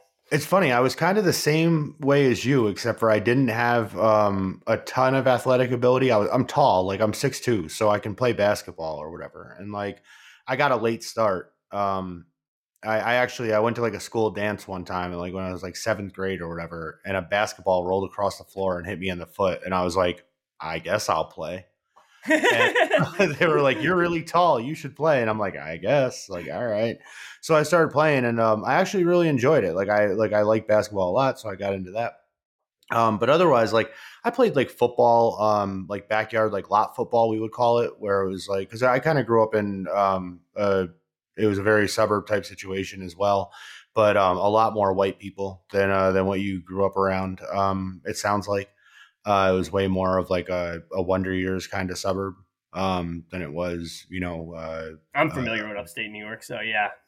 yeah, upstate is a very, um, especially where like when I grew up, like I grew up like during the during the '90s and stuff, and um, like I started rapping when I was 16, and when I started rapping, it was like it was a joke. I mean, not for me, like I I I took it serious, but everybody around me, I was a joke. You know what I mean? Like there like there wasn't anybody that was like, oh, he's he's just a rapper. That's just that's just what people do that was not normal at all where I grew up. You know what I mean? So like for me, I was I was always kind of the outcast in that regard. And then um and then with sports, like all my friends played sports and stuff like that. They were all on the sports teams or whatever. And every time we would play, um, like we would do a lot of playground basketball and stuff like that. I would always get picked. I would always, you know, like like I always got along with those guys. But then when it came to actual like tryouts or whatever, I, I just never made the team. Like it was always uh uh you know three cuts in or whatever, and then I would get cut. And I'm like, damn man, motherfucker strung me around again. Uh, I came from a school and played a bunch of sports that we weren't good at, so it was just a cakewalk for me on We- the team every year. We didn't have a football team. Really? Yeah, we did, we just didn't have one. How many kids were in like your graduating class? Like, did you just not have like enough kids in the school to like? No, the football team does require quite a few people. I got. Well, it does. No, it's it not does. a basketball team where you need like ten kids. Like you need like forty right there. Yeah, you're right. And like with like coaches and all that kind of stuff, you need like a dedicated program or whatever. And we definitely Mhm. did not have that. Um, no, we probably had. I think I and I. I mean, I could be wrong about this, but I don't think I am. I think each grade had about 250 kids. Okay. So we had no more than like a thousand kids in our school or whatever. Yeah. And um and and that was, you know, very, very small, uh very small school or whatever. But um when did you so you I know you like you're a um you're a hip hop fan. Like I know I know you fuck with Gucci, right? That's my man right there. Yeah, that's the that's the number one guy. Um who else when did you get into like what kind of music did you listen to when you were growing up? I listen to everything, literally. Uh, I grew grew up uh, again. I, I listened to everything growing up. Uh, my parents gave me a real appreciation for you know the the '60s and the '70s Yep. Uh, type music. Again, all the genres from then. And then I'm not a big '80s head. Late and then late '90s is when I get back into it. Mainly, my two favorites growing up would have been punk rock and uh, and rap. Right. But again, all over the place with what, what I listened to. But it was rap from a very young age. I think um the first rap album or the first like I don't know, it's kind of hard because like a lot of things like kind of blend together in that age for me. So I can't say like the first thing that I ever listened to because people would be like, "Well, that doesn't line up with what you're saying because this came out before this and blah blah blah." So like the first rap experiences that I can remember are like me listening to Kid and Play Okay. if that if that doesn't date me enough. Um, and then there was also Public Enemy did a remix with Anthrax for a song called "Bring the Noise." Ooh, that's And an it- amazing song. Yeah, and it's uh I don't know, like that for some reason like I listen to that song a lot. My sister was like really into like 80s rock, like 80 hair hair band stuff and and then she started listening to like Public Enemy and stuff like that. And I could never really get into Public Enemy because it was always kind of tough for me to like to vibe with the message because I always felt like they were pointing at me even though they weren't. But like I was like I was young enough where I was just like these guys hate me. Why do I want to listen to this? Like they don't like me. Um and then uh and then eventually I started to get into other stuff like uh Lost Boyz and um Warren G and and like that kind of shit. And like that just kind of like rolled over or whatever.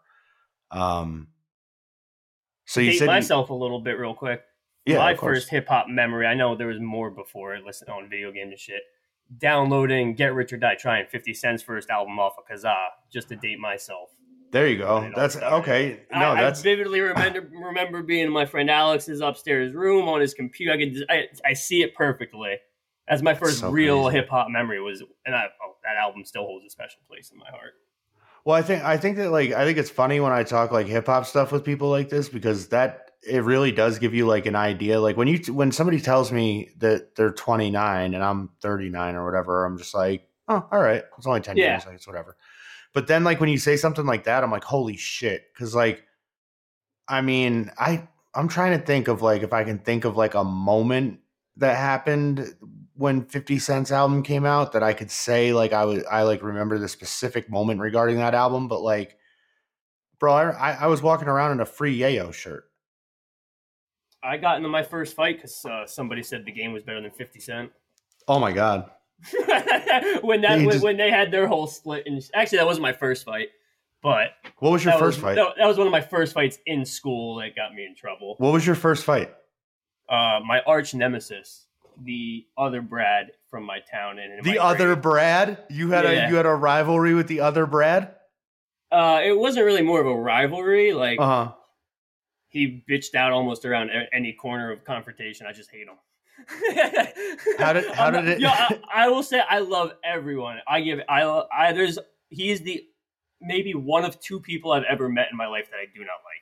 What about him uh made you fight? I, want- I gotta hear like what happened. Like he what happened with the is fight? your stereotypical uh, jock from every high, like teen high school. Right, movie. right. right. He's just such a he was just such a full of himself dickhead, and I just did not like him from a young age. So I think our our first fight was in fifth grade, but we had a few encounters over the years. And uh, real quick, funny story. I go to college down in South Jersey, a school called Rowan. I'm like, all right, I'm done with him. He goes to Delaware or whatever. Cool. My junior year, he transfers to my college. You can't get rid of this guy. And then so like when you at school, it was like, oh, that's Brad from North Brunswick. Like it was, This is like a- this is like a- last name. It was like where your first name and where you were from.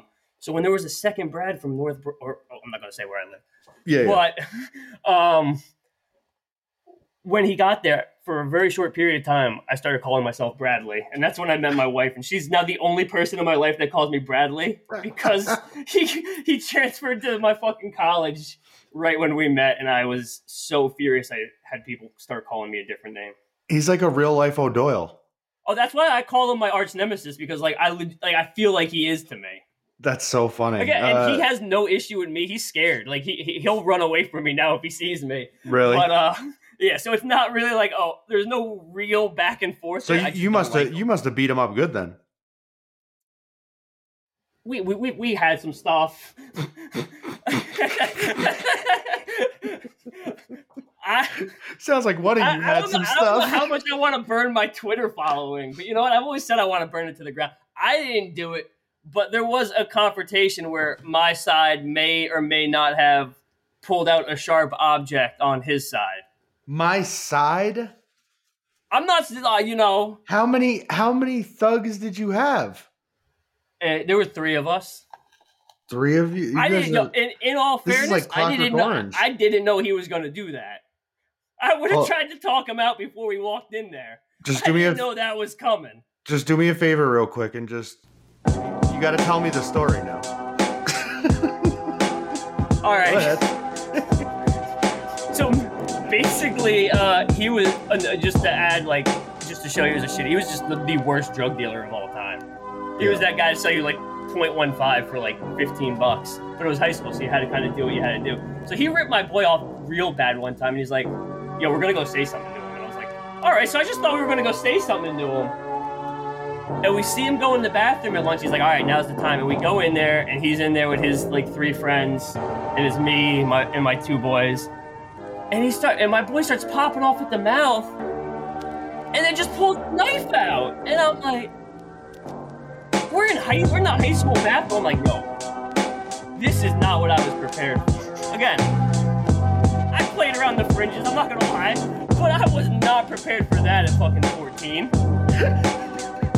And then pretty much he just uh like cur- without getting on the ground and curling up into a little ball and crying, he did everything but that. Took all the money out of his pocket, threw it at my friend, and then just like ran the fuck out the bathroom. and uh that's when he just really never fucked with me ever Four again. things. I, that might be one of my favorite uh, moments of the show so far. To be honest with you, um, you've seen That's, Clockwork. that's the best story we got for sure. You know, it's all there, was a few other good incidents, but after telling that one, like, there's no point of going back and telling other ones. I I hope anybody that listens to the show caught the reference. Um, D, do you have you ever seen Clockwork Orange? Of course. That was that's one of my favorite things that happened on the show. I just the whole time that that D was telling the story, I just pictured him as the Droogs. Like there was no like that. That was that just that just recreated the beginning of Clockwork Orange for everybody. That was incredible. That was amazing. Wow, talk about impromptu. Um, I didn't have that planned. I didn't have that planned at all. I had no I idea. I wasn't that- planning to tell that story when I came on today. yeah, that was not planned. I actually, to be honest with you, uh, uh, full disclosure, um, I actually have that loaded up from when, uh, from when I was going to have Kid on the show, because that was the Oh, intro yeah? that I, yeah, I was going to have that as the intro for for when I had Kid on, but uh, but I just, I, it's just been sitting in my sound bank or whatever, and then and then as I as you were telling the story, I figured I'd just bring it up. But anyways, For any authorities listening, also, that was all a fake story, by the way. yeah, that wasn't even. This is just all bullshit. Um. So all right. So Bradley is out of your life. Um.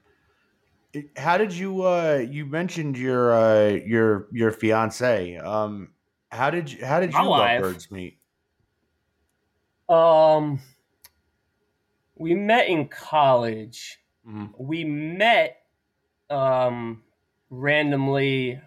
Her friend came over to see my roommate, Mhm. and she just kind of accompanied her, being a good friend. Right. And then uh, when they disappeared for the evening, we just Yeah. kind of talked all night and hit it off, That's and what's then uh, just kind of kept on talking from there. And you got your wedding coming up. Yep, yep. Uh, I think a, a month from yesterday. Oh my gosh. Are you? Uh, Are you excited or are you nervous? Oh, I want to get it the fuck over. Yeah. We, li- we we've lived together for f- five or six years now. Right. We're legally married. For we got it done during COVID for you know. Oh, you are. Oh, you're already legally married. Yeah, yeah, yeah. No, she's a she's a principal. So I wanted when COVID popped off, uh, I wanted to lock down those um you know them teacher and shit benefits. God Right. forbid something happened. So Right. like you know we were engaged for years. We had the wedding set for last October. So like we were like, it doesn't seem logical to wait to legally get married. You know.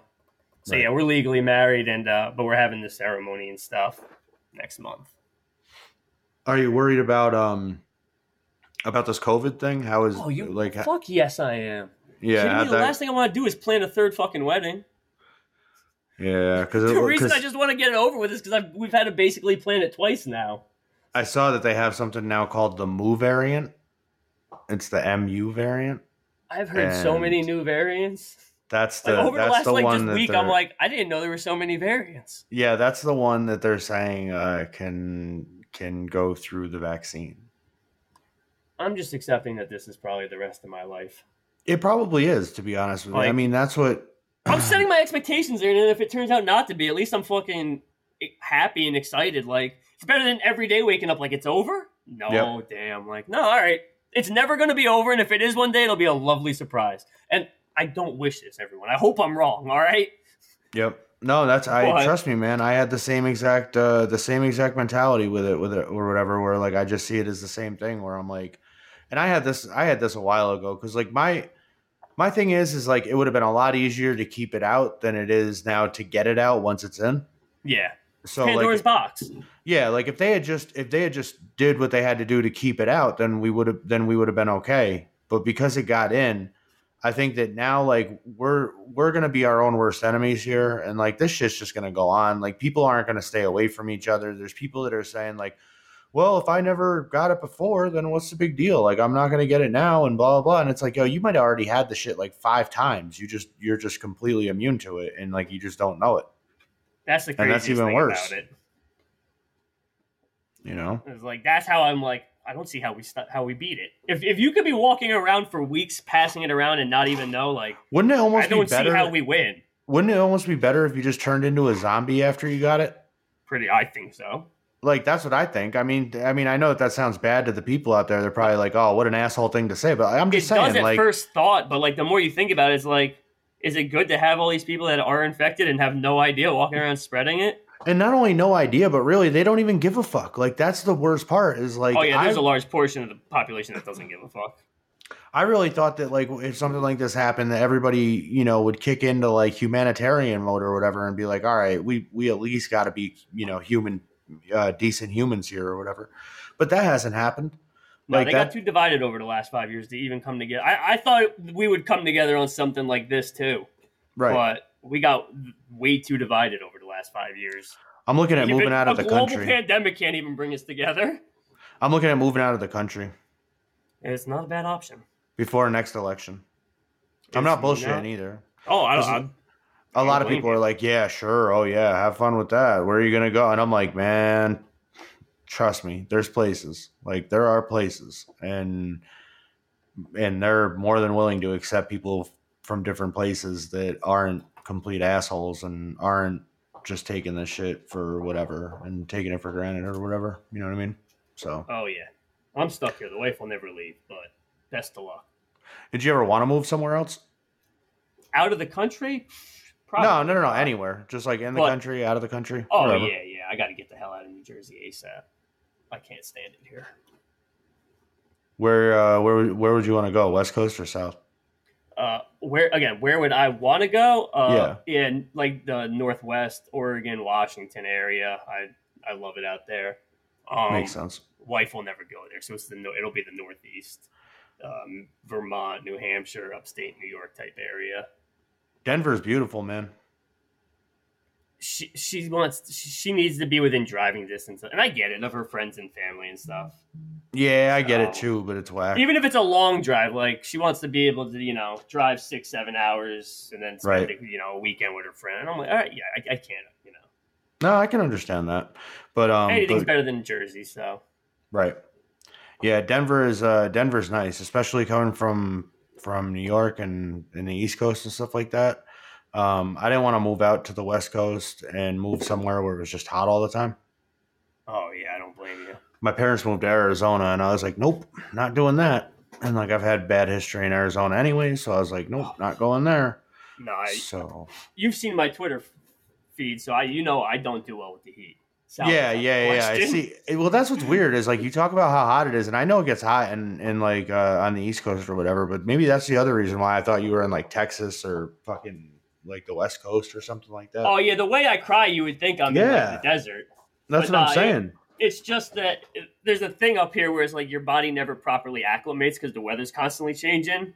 Right. So like when it comes out of fall and then just those that first heat wave, it like just kills you because like at least like at least I, I what I imagine is like in Arizona your body gets you know semi acclimated to heat and stuff. Like here you never get that because it just bounces from hot to okay to cold to okay to hot. Like everyone of My- them sucks. My biggest problem in um, in the East Coast was humidity. Oh, dude, Like the humidity Yes. in upstate New York is fucking awful. And like I know it's like that in New York City. I know it's like that in Jersey. Like that's the one. And like when you're, especially in Jersey and like New York City, when you get into like the actual city or whatever, and like there's like that trash smell and like you know like that city smell and shit, it just feels like it just like sticks to you or whatever. It's fucking gross, man. I can't do it. uh, preach. So the heat Denver I can been nice actually tolerate. It's the humidity that makes me just Yeah, that's- blow my when I when I, when I sit and I just break a sweat sitting. There's a Mhm. problem. All right, like that's not supposed to. That's not supposed to happen. The worst is when you come out of the house. Oh yeah, like that first step out of the house and it feels like somebody hit you with a bucket of water. especially if you got the AC bumping properly, like you should. Yeah, in yeah, right. Ninety-five degree summer. Yep. Oh, brutal. Oh, I know. And that's out here. It's not so bad. The sun is really bad out here um, because you're closer to the sun, like being in the mountains. Mm-hmm. So um, when my dad came out here, I told him I was like, "It's really hot out here. The sun's really hot." And he's like, "Huh, I'm, you know, we lived in Arizona now for the last few years. Like, we know what it's like." And I'm like, "All right, man. I'm just trying to warn you. The uh, excuse me." I said, "Just, uh, just trying to warn you. The sun is really hot." And, uh, and he's like, "Okay, we'll we'll we'll be we'll be fine, I think." And I go, "All right." So then we went out to um, 16th Street Mall, uh, which is um, just uh, it's like an outdoor uh, outdoor mall, and um, we're walking down one side of the street, and um, and I see the sun's out, and I look over at him. I'm like, "You all right?" And he goes, "Yeah, yeah, I'm all right. It's, it is hot out here." I go, "Yeah, I know, right?" and then like we keep walking, and then a little bit ways down the down the road, he goes, uh, "We're gonna we're gonna have to turn uh, and go over to the other side of the road, go go back the other way." I go, "Oh, is it getting too hot for you?" He goes, "That sun. I don't know why, but that sun is so hot." I said, "Yeah, exactly, asshole. I told you why." I said, You "You're know, closer you are to the sun." thousand feet closer to it. Yeah, it's it's exactly it. And I'm like, that's that. You know, you can you can really feel that or whatever. I was like, that's a that's a real thing. Um, uh, we got off track a little bit. D, what's your favorite food? Oh, burritos and gushers. Together? No, no, no. separate, Oh, okay. separate, I was gonna say you're a fucking you're a heathen. Like No, you're no, a they're fucking you're A a and one B. monster. you're, they need to put out a, a warrant on your arrest. No, I'm not Um, that crazy. Okay, so uh, so burritos and you say Chipotle? Uh, that's if if you know if we're talking like nationwide, like yeah, yeah, yeah. Yeah. Do you have a burrito spot around you? Man, every time I find a good a good burrito or uh, like authentic Mexican taco place, Yeah. it closes within three months. I'm like the I'm the kiss of death. I don't really, I don't really like uh, typical Denzel luck. Um, I don't really like Mexican food. A lot of people can be like, "Oh my god, that's crazy." I like Italian food a lot. Like I, I at least like spaghetti, ziti, like that kind of stuff. I like that shit. Like I don't, I'm not big on like, um, I don't really like like ricotta and stuff like that. But I say all this to say, um, there's a lot of places around, especially where I live right now, where um, it's like 90% Hispanic around me, and um, there's a lot of those like uh, uh, trucks on the side of the road that that um, sell tacos and stuff. And I Mhm. and like every time I see them, I always wish that I liked them. You know what I'm saying? Because like I'm like, yo, I bet you they're probably good as fuck. And I don't know. Some of just, the best tacos come out of trucks. That's exactly. It's like a gas station chicken, Yeah, like gas station fried chicken. Like if, if you have a chance to get fried chicken from a gas station, fucking get it. Like don't don't be a snob about it and be like, I can't I can't do that. I can't eat fried chicken from a gas station. That's gross. I'm telling you right now, that that fried chicken is probably some of the best fried chicken you'll ever have. and you really want to have the best fried chicken in your life. You got to go into a gas station in the hood and get the fried chicken. Yeah, yeah, yeah, exactly right. That's and that's that's the other thing. That's um out in Chicago we uh we would have Harold's and stuff like that, and Harold's is good as fuck. Um, so that's that's kind of like close to where my bar is for chicken, and not a lot of places really hit that. Um, we also have like uh, Culver's out here. I like Culver's, and in Chicago we had Portillo's, and Portillo's is I've, fucking. heard, I've heard of that. I've heard nothing but amazing Ooh, things about that. My God, Portillo's is amazing. They have they have one out in Arizona now too. Um, they, it might be two of them out in Arizona. I'm not sure, but um, Portillo's is so fucking good, man. Like that. I wish we had a Portillo's out here. But yo, one place that we do have out here that I just tried last week, and I never, I like. It's not a chain or anything. It's like a it's like a small place. We might I might even go there tonight for dinner. Um, it's a place called the Mac and Cheesery, and uh, all they have there is mac and cheese.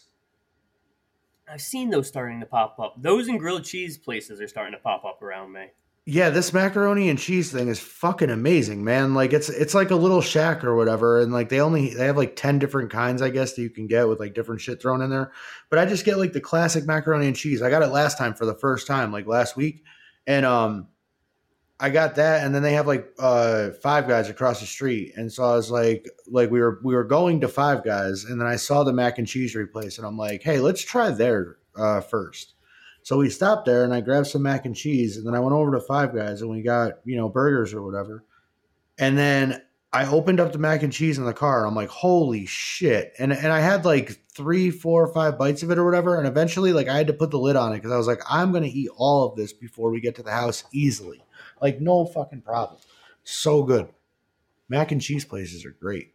Good general rule of thumb: if a place only does one thing, Yes. chances are they do it fucking amazing. Like, Yes. I don't think you only make macaroni and cheese and also make it poorly and somehow stay in business. If you Bro, literally that- only make one thing, you're gonna do that thing at least good.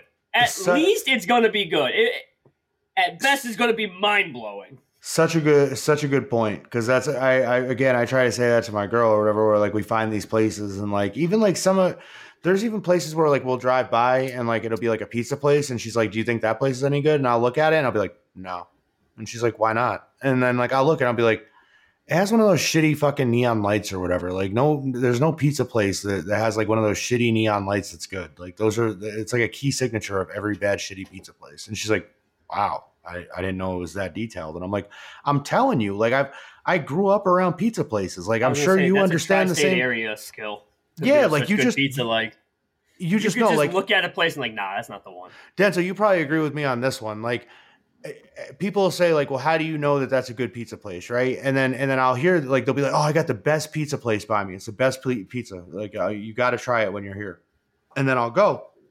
And they'll order a pizza and they'll be like, "What do you want on your pizza?" And I'm like, I, "I'll just get, I'll just get cheese." And they go, "Oh no, no, no! You got to get like the the pepperonis and the sausage and the mushroom and like it's so good, bro. Like you got to get all this." And I'm like, "No, I'll just, I just want to try the cheese." And they're like, "All right, I don't know. I've never had the cheese pizza. I don't really know if it's good or not. If it's just cheese." And I'm like, "Well, then it's not a good fucking pizza." Yeah. Like if that pizza isn't great off of one slice with nothing on it and it's just fucking cheese, base sauce, whatever, and, and a slice, if that slice isn't one of the best slices you've ever had in your life, I don't want to hear anything about that pizza being the best pizza in the fucking world. you throw buffalo chicken on cardboard, it's going to be at least pretty good. It's like, salads. Like people who talk about salads. Oh, I eat, I eat four salads a day, and then you watch them eat a salad, and they throw an entire bottle of ranch dressing on it. And I'm like, you're not eating a fucking salad, bro. Like, like I, I I respect what you're trying to do, and you're probably healthier than I am, but at the same time, like that's not the move. yeah. So it's the same thing with pizzas. Like there's a lot of pizza. Um, there's also I tell her there's like a rule like out here if like we drive by somewhere and it says like New York pizza, I'm like nope. Oh yeah, if you're not in New York City and you're advertising as New York Pizza, next. it's probably trash. Like I've been to Yeah. one place in my life that advertised as New York pizza, and when I had it, it was good as fuck, but it wasn't New York pizza. Yeah. Like it, I mean, it was good. It was real good pizza. It was out in Aurora when I lived out in Chicago. Um, but that's it. Like that wasn't. There's a they got a place out here um, called Rosati's, and Rosati's a, is a pizza place out in Chicago, and they have one out here um, in Colorado, and it's crazy. It's like 20, 25 minutes away from my house or whatever, and um, they have like the perfect Chicago pizza. It's not like that lasagna pizza with like all the the sauce on the top and like all that Mhm. shit. It's not one of those. It's the the round pizza that's cut into like squares or whatever. Oh, now you're talking mine. Oh, it's so fucking good, man. Like it's it's like the perfect pizza place. So that's D. You got to come out here sometime, man. Like I, t- I told you, you know, if y'all, Colorado, I, I that's probably top of my list of places to visit. Man. bro, if y'all ever want to come out here, um, I know I know I talk about like being poor a lot, um, on my timeline and like in general because because I am. I'm I'm very I'm very money poor, but um. I got a house that uh, right now me and my girl are staying in. It's her uh, it's her grandma's old house, and her grandmother moved out to to move in with her parents, and we moved into this house. And we have um, our setup is like it's like two bedrooms upstairs, and then a little living room, like little kitchen or whatever, and then downstairs is where I do the podcast, and that's like a big ass fucking uh, like a big ass basement that uh that's that's set up uh nice. Like i'm like we got a bar down here like we got like the the the, the floor done you know what i mean? Like every it doesn't feel like a basement you know what i'm saying? I feel you.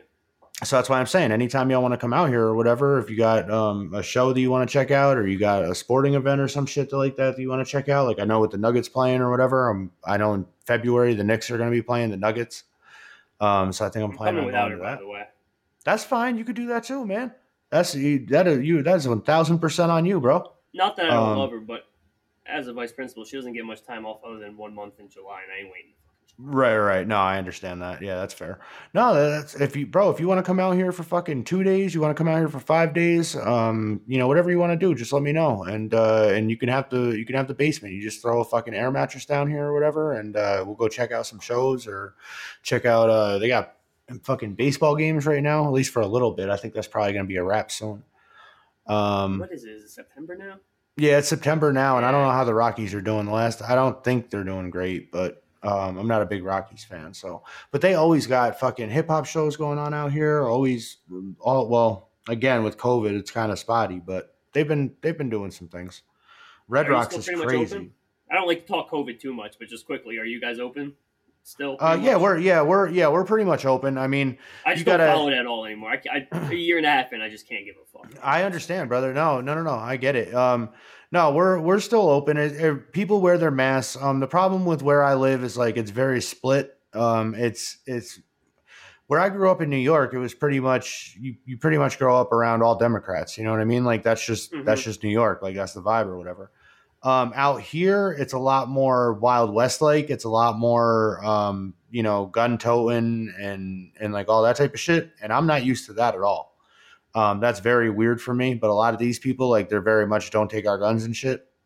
And so there's that was that was a thing, like a big thing in Colorado. Oh, it is, bro. It is. There's a county out here. There's one county out here. I think it's Douglas County, and um, they're straight up like that. It's it's the same county that that um, Marjorie Green Taylor or whatever her name is. Um, it's it's the same one that she's from, and Okay. she has like this bar out there called Shooters, and uh, and people go there and like they openly they openly pack like they don't wear masks like it's it's like throughout this whole thing they haven't worn masks they haven't you know what I mean they don't abide by the rules they're very very uh very gunslinger out there. I would have never guessed. Yep, there's there's pockets out here that are really fucking bad. Like that's that's one of the reasons why I got out of Colorado Springs. I was out in Colorado, Colorado Springs for the last like I don't know for probably about a year or so, like during the pandemic, and um and me and my girl were like, we got to get the fuck out of here. Can't blame you on that one. My girl's Mexican, so like she, you know, so like she just she didn't feel re- like super comfortable being out there anyways. Like once we realized what it was, like Yeah. like we kind of looked around a little bit, and I was like, oh, they're like they're really out here, out here. And then I was like, That's we should, super uncomfortable. Yeah, for, for- definitely. like. No, for sure. And that's what that's what a lot of people like, especially like with my white friends and shit like that. Like, you know, um, even before everything got bad and everything got, you know, really escalated and shit like that, like they would they would say shit where they'd be like, Well, I don't see what the big deal is and blah and I'm like, yo, like honestly, bro, like I like as crazy as this sounds to some people, and you might not understand, you know, not you, but like my friends back in New York or like on the East Coast and shit, they might not understand this, but like if me and my girl are out walking at night and and we just go out for a walk like you don't like y'all don't understand that like the mentality uh, for of different people in different places is somebody could see her and then just pull over and act like they were the police or act like they were, you know, like they were fucking, um, you know, looking for a green card or they were looking and like my girl's fully fucking, she's, she's American. She's been here. She's been, she's a citizen. Like she, there's no issues with that shit. But once, once you have a different skin color, it's like motherfuckers just act like they feel like they have a different set of rules because most of the time they do. I, ex- um, luckily being white, yeah, I don't have to deal with much racism. I had Is your girl white too? Yeah, yeah, yeah. Yeah, because that's that's what like even like with me and my girl, like if we have kids or whatever, it's the same type of shit. You know what I mean? Like they're gonna like like they're gonna face some of that shit. I had one experience of like legit overt racism, and it was enough to be like, I mean, not like I ever needed that to explain that it was bad. Like I always got that from, like I said, I come from a very diverse area, so like, Right, right. there was racial tension among small fragmented groups, you know, Right. but there was no racism really that I ever saw growing up. But the first time I ever experienced it, that shit changed me forever. I'm not gonna lie. Like it, I could not imagine living like that every single day. Yep. Like Yeah, the way man. I was looked at, and like I, I was mind blown. That's a it's a it's a very yeah, it's a very real thing. And that's the one Yeah. thing that I noticed like when I where I grew up was that everybody there um nobody was racist. Like we had uh we had a we had a couple like I said, most of the kids in my town were white. We had a couple of black kids and like when in in one of them um okay, two of them were brothers and uh one was a little bit older than the other and they were both um they were both on the basketball team. They were both really fucking good at ball. And um that got them a pass, I think. I think that got them a pass with like most of the kids in the school and shit like that at that time for being the black kids because they were the black kids who were good at basketball. And so like everybody gave them a pass. And I think the other thing that got them a pass is that one of their parents, their mom was white and their dad was black. And so people, we never really saw their dad around very much. Like he kind of stayed home a lot. Like we never really saw him much, but we would see her, we would see their mom around to, to get him out. And um, when we were growing up, I would, I would, I would never say we were racist. Like if, if you asked us, especially at the time, are you ra- are you a racist kid? I'd say no. What are you talking about? Like we, you know, we have a black friend. Um, but uh, but then later on though, looking back at it, like I- I do feel I don't feel bad because I never treated him like this. Like I can honestly say, like because of the fact that I, I listen to hip hop and whatnot, and I was a very like I was very much into hip hop culture from a very young age. So like, um, whenever we did, we lived next to a uh, uh, a house that was um, for uh, for troubled youth, and a lot of the kids that came into our school that were black were from the troubled youth house, and so a lot of the kids in the school would stereotype all black kids as being troubled youth. You know what I mean? Mhm. And to me, I was like, man, what's the big deal? Like, I, I would hang out with them and shit like that. You know, like like ran like there was at least like two of those kids that I was cool with, where we would hang out and eh, like outside of school and outside of like the grounds or whatever, and like they were cool as fuck. So like I didn't really see it, but I could see the way that people would treat them and shit like that, or the way that people would kind of act towards them or whatever. And I realized that like I think that growing up, a lot of people around me, they weren't racist overtly, but they were very undercover racist. Like they were, and they didn't even know that they were racist, but it was, it was just a prejudice more than it was a racism or whatever. And it was, and like a lot of it was like hidden in jokes and shit like that. So it's, it's like when you're a kid, like you, you laugh it off as like a joke or whatever. And then like later on, you're like, oh, we were kind of fucked up. You know what I mean? And when when you grow up and you realize it was fucked up, I don't really know. I I kind of count that different than being racist. I just Right. think you're racially ignorant. Yeah, I agreed. see- you don't I know see a lot better. of that from older generations, even in this area. Just Mhm. I again, that wasn't the generation I went to school with, but I see it in older generations, and I don't think that they're necessarily racist a lot of the time. Like a lot of people that you know are deep into this, and they look for any reason to, to throw that word around. And I know Right. how serious of an accusation that is now, so I Right. I may be guilty of going the other way, where I don't. I look for any reason not to call someone racist. Right. I see a lot more racial ignorance. Like Right. people that I could tell never really spoke to someone of a different race. I- they didn't com- grow up in a diverse area like I did, so they don't know. Because you do talk to different people, different race, different ethnicity, different different socioeconomic. You talk to them all differently. You talk to men and women differently at that. You know, you, Right. it's not just a racial thing that you divide, but and they just never learned how to talk to that segment of the population. right. So a lot of it I see now is some of it is racist, of course. But a lot of people are getting thrown under the bus, and I just I think they're just ignorant.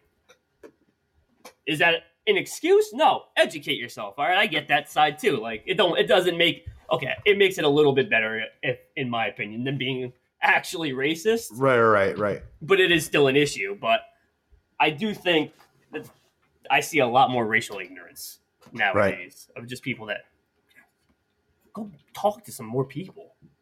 Yeah, people just don't care. Like the like when it comes down to it, people are so stuck on um and you know, I, I hate to sound like the old guy here and be like, it's all the social networking.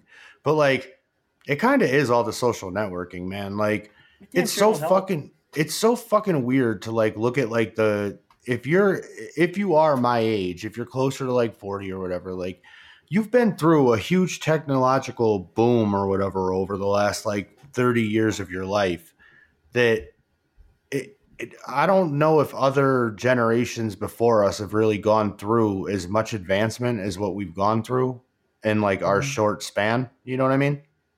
And like that shit can get fucking overwhelming, bro. Like, my and parents' generation that grew up with a black and white TV that had seven or eight channels that they had to physically Yeah. change with a dial on the TV. yep. And now there's VR and endless TV that comes through a little USB stick into their 75 inch flat screen on their wall. Like you can watch everything on your watch. Like you Yeah. can talk to anybody that you want to talk to. You can, you can get block a car to drive that you around wanna- now and watch TV in the dashboard if you're fucking inclined Yep. enough to. Like, yeah, it's I I couldn't imagine. I, I think I was blessed to grow up right at the perfect time to adjust to all this stuff and be able to like I I remember a little bit before it, but I've grown up with it, so it's not weird, and I'm adept at all of it and stuff. Like pick it up easily. I will I will say this. I um throughout my lifetime there's a lot of times where I'm like I would have I would have liked to have been born in this era, you know, like this like uh, 50s, 40s, 20s, whatever whatever era.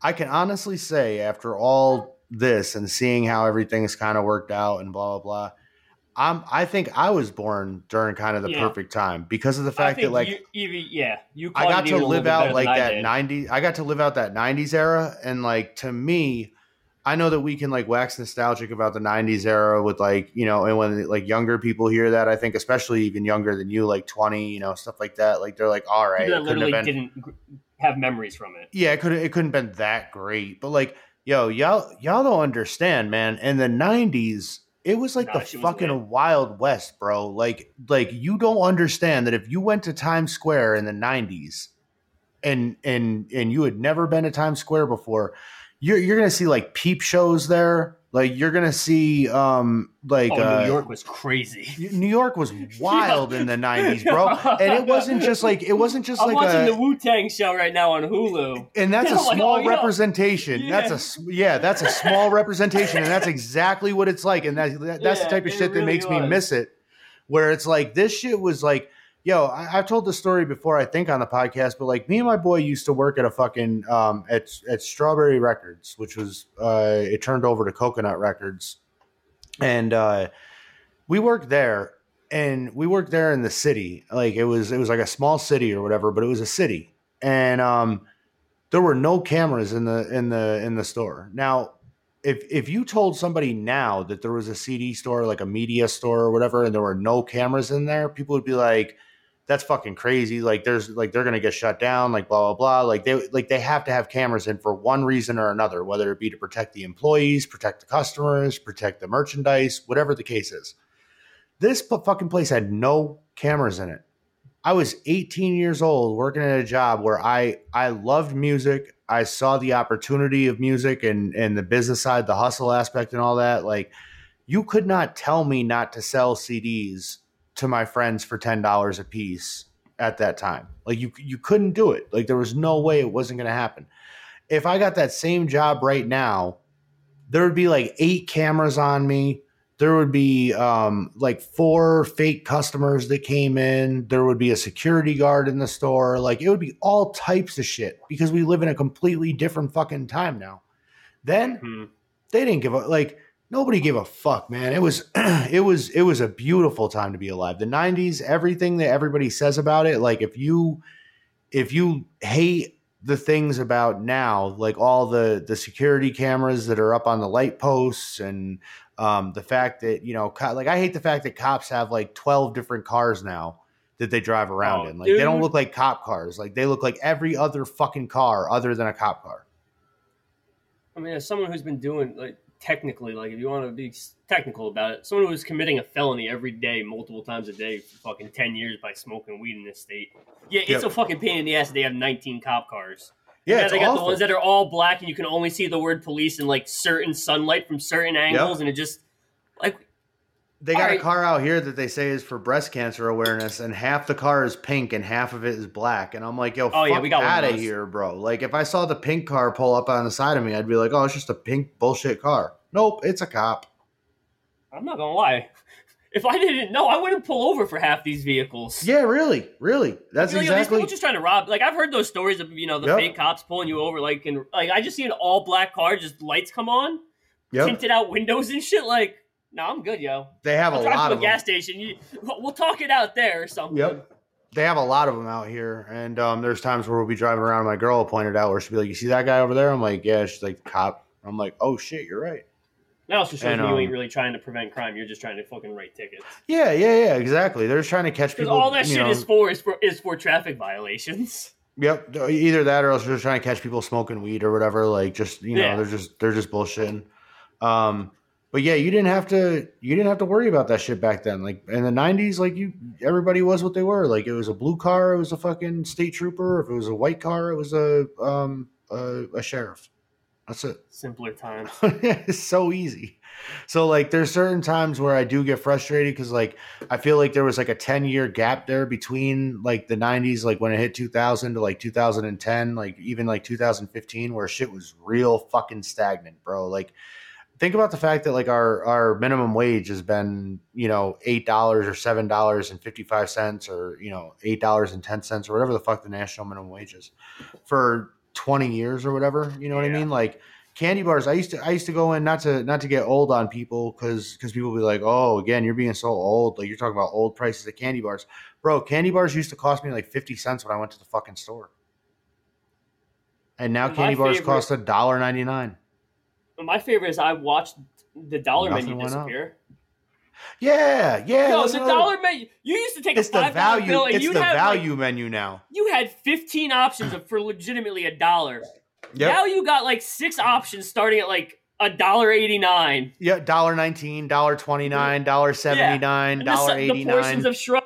The prices have gone up. Like yep yep I missed That- the dollar menu. That's the one. that's I'm I just I watched it disappear right in front of my fucking eyes. And that's what I'm talking about. And people could be like, "Oh, you're being old." Well, look, I wouldn't be complaining about this shit if minimum wage went up. Like, I wouldn't be complaining about this shit if jobs actually existed and shit like that. But like, now it's getting to the point where me and my girl go to like somewhere for fast food or whatever, and they'll have a sign on the thing that says, you know, uh, please be patient. Uh, only one employee on staff. You know, like shit like that. And I'm like, yo, what the fuck, man? Like, pay these people. Like, pay them Yeah. and get it over with because this shit is like I feel like there's like a, a strike amongst like fast food and like um and and like uh grocery store workers and shit like that because they're not getting paid and and they're just not saying it's a strike. They're just like I'm not going to fucking work. Like I'm It's not not I'm not going to work it's- there. And I don't blame them. They're smart. They're getting Yep. paid more to stay home right now between unemployment and that extra three hundred. Why Yeah. the fuck would you go work if McDonald's for minimum wage make less money to work forty hours a week? Well, I told hey, I told my, corporations open up your fucking bank account. Yep. You want to get exactly. employees back? Fucking pay them. Bro, I'm I, sorry, like I, I'm a free market guy. I'm very libertarian, but at the end of the day, this is the game. That this is the way the game's set up now. The government's giving them this much money to stay home and not work. If, if I- the government can pay them that much to not work, you got to beat it. I'm sorry. And when yo, when this thing first started, when COVID first started, like I knew that we were gonna go into some kind of a lockdown. Like I knew something was gonna happen. And I told my I, girl, yeah, I, I saw, said, I, I saw the writing on. I guessed COVID. I play. I saw it actually pretty well. Well, I saw. I like, oh, yo, we're screwed for at least a year, a year probably plus. Well, okay, you were you were yeah, you nailed it more than I did because when I first saw it, it was over in Italy or whatever, and I saw like the 13 pages of of the obituaries over there, and I'm like, oh, we're fucked. Like this is like this is bad. Like this is gonna be really fucking bad. And then when it got over here, I was like, all right, we're just gonna lock down for like three months. Everybody will stay away from each other. Like everybody will fucking respect this shit or whatever, and then we'll get it over with, and then we'll be on with our life. That never happened. Like nobody ever got on the same page together to where it could just go away. Instead, it just it, it you know it's just where we're at now or whatever. So like I had a feeling that that was probably going to be uh, probably going to be the case. Um, and when I told my girl, I said, "Look, um, you know, call into work, tell them you're not going to be coming in for uh, you, you know for your shift this week or whatever. Say you know with this thing going on, you want to kind of see how it plays out." So she called them and they were like, "Oh, um, okay," you know, like kind of like surprised that you know that she would she would dare take it that seriously. And then a week later, we get a call from them, and they're like, "Hey, uh, we're gonna be shutting down. Don't come in. um, Yeah, don't come in." And I was like, you "Yo, right. and I said to her, I was like, "Could you imagine if you caught COVID in the last week or whatever, going in there for these bullshit shifts where you're you're working part time hours and you're getting paid fucking twelve dollars an hour or whatever, and you know you don't have medical or anything like that. Like they're not going to take care of you over, you know, if you get this shit or even if you're asymptomatic and you pass it to me or whatever, like they're not going to take care of my fucking hospital bills or anything like that. Like it's not worth it." And then eventually they started to call her up where they would be like, "Hey, so we're back, and you know we uh, we're going through all the all the things that we need to do to to be able to be open." And, and, and I'm like, "Yeah, I, you know." And she would tell them like, I, "I still don't feel comfortable with coming in," and they're like, "Oh, well, you're gonna have to figure out if you want to come in or not." And I'm like, "What are you talking about? Like, so you're gonna force her to come back in, or um, what? You're gonna fire her?" So so like you're gonna fire her over a fucking a virus that came in or whatever. She had no control over. You're not gonna do anything to fix it if she catches it. But yet you expect her to just come back to work? Like get the fuck out of here. Yeah, get fucked. So that's so that's where like we we played hardball from like the very beginning of this where I was like I'm not fucking around. I'm not like I'm not doing that shit. Like if if people think that you know that you're dumb or whatever and they can just tell you well we put up a piece of plexiglass so everything's to be okay like get the fuck out of here like you don't care about her life We're gonna hand it right back over, but the ninety nine percent did get a chance to fucking make minor changes to this fucking whole shit system that we got going and put their foot down for once. Like we're gonna hand it right back. But well that's what I'm good thing to hoping come. Like I'm not gonna lie, like the, That's what I'm kinda employee got more power during all this.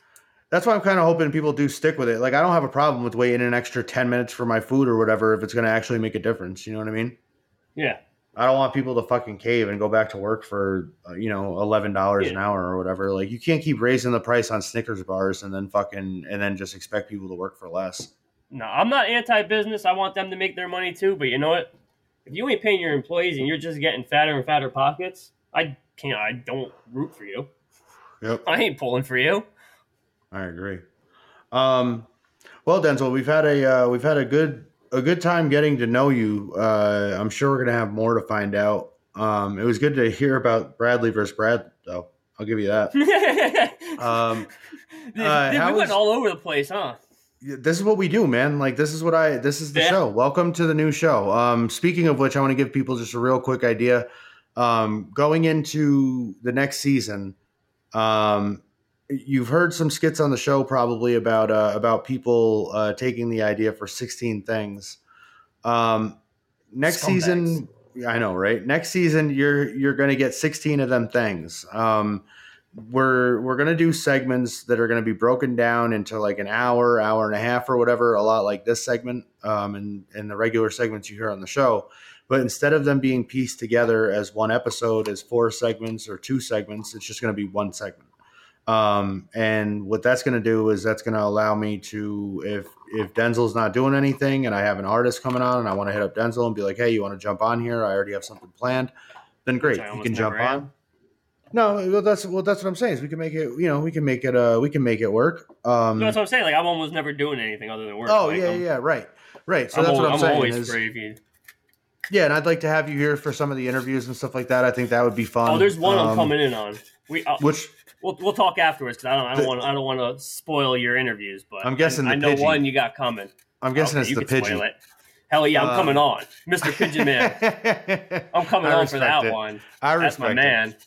Um, yeah, that's I I want to I want to link up with him for next season. There's a lot of there's a long list of artists and people that I want to link up with for next season um, that I haven't linked up with for very specific reasons. Like I just I, I it hasn't been time yet, but I think now it's the perfect time.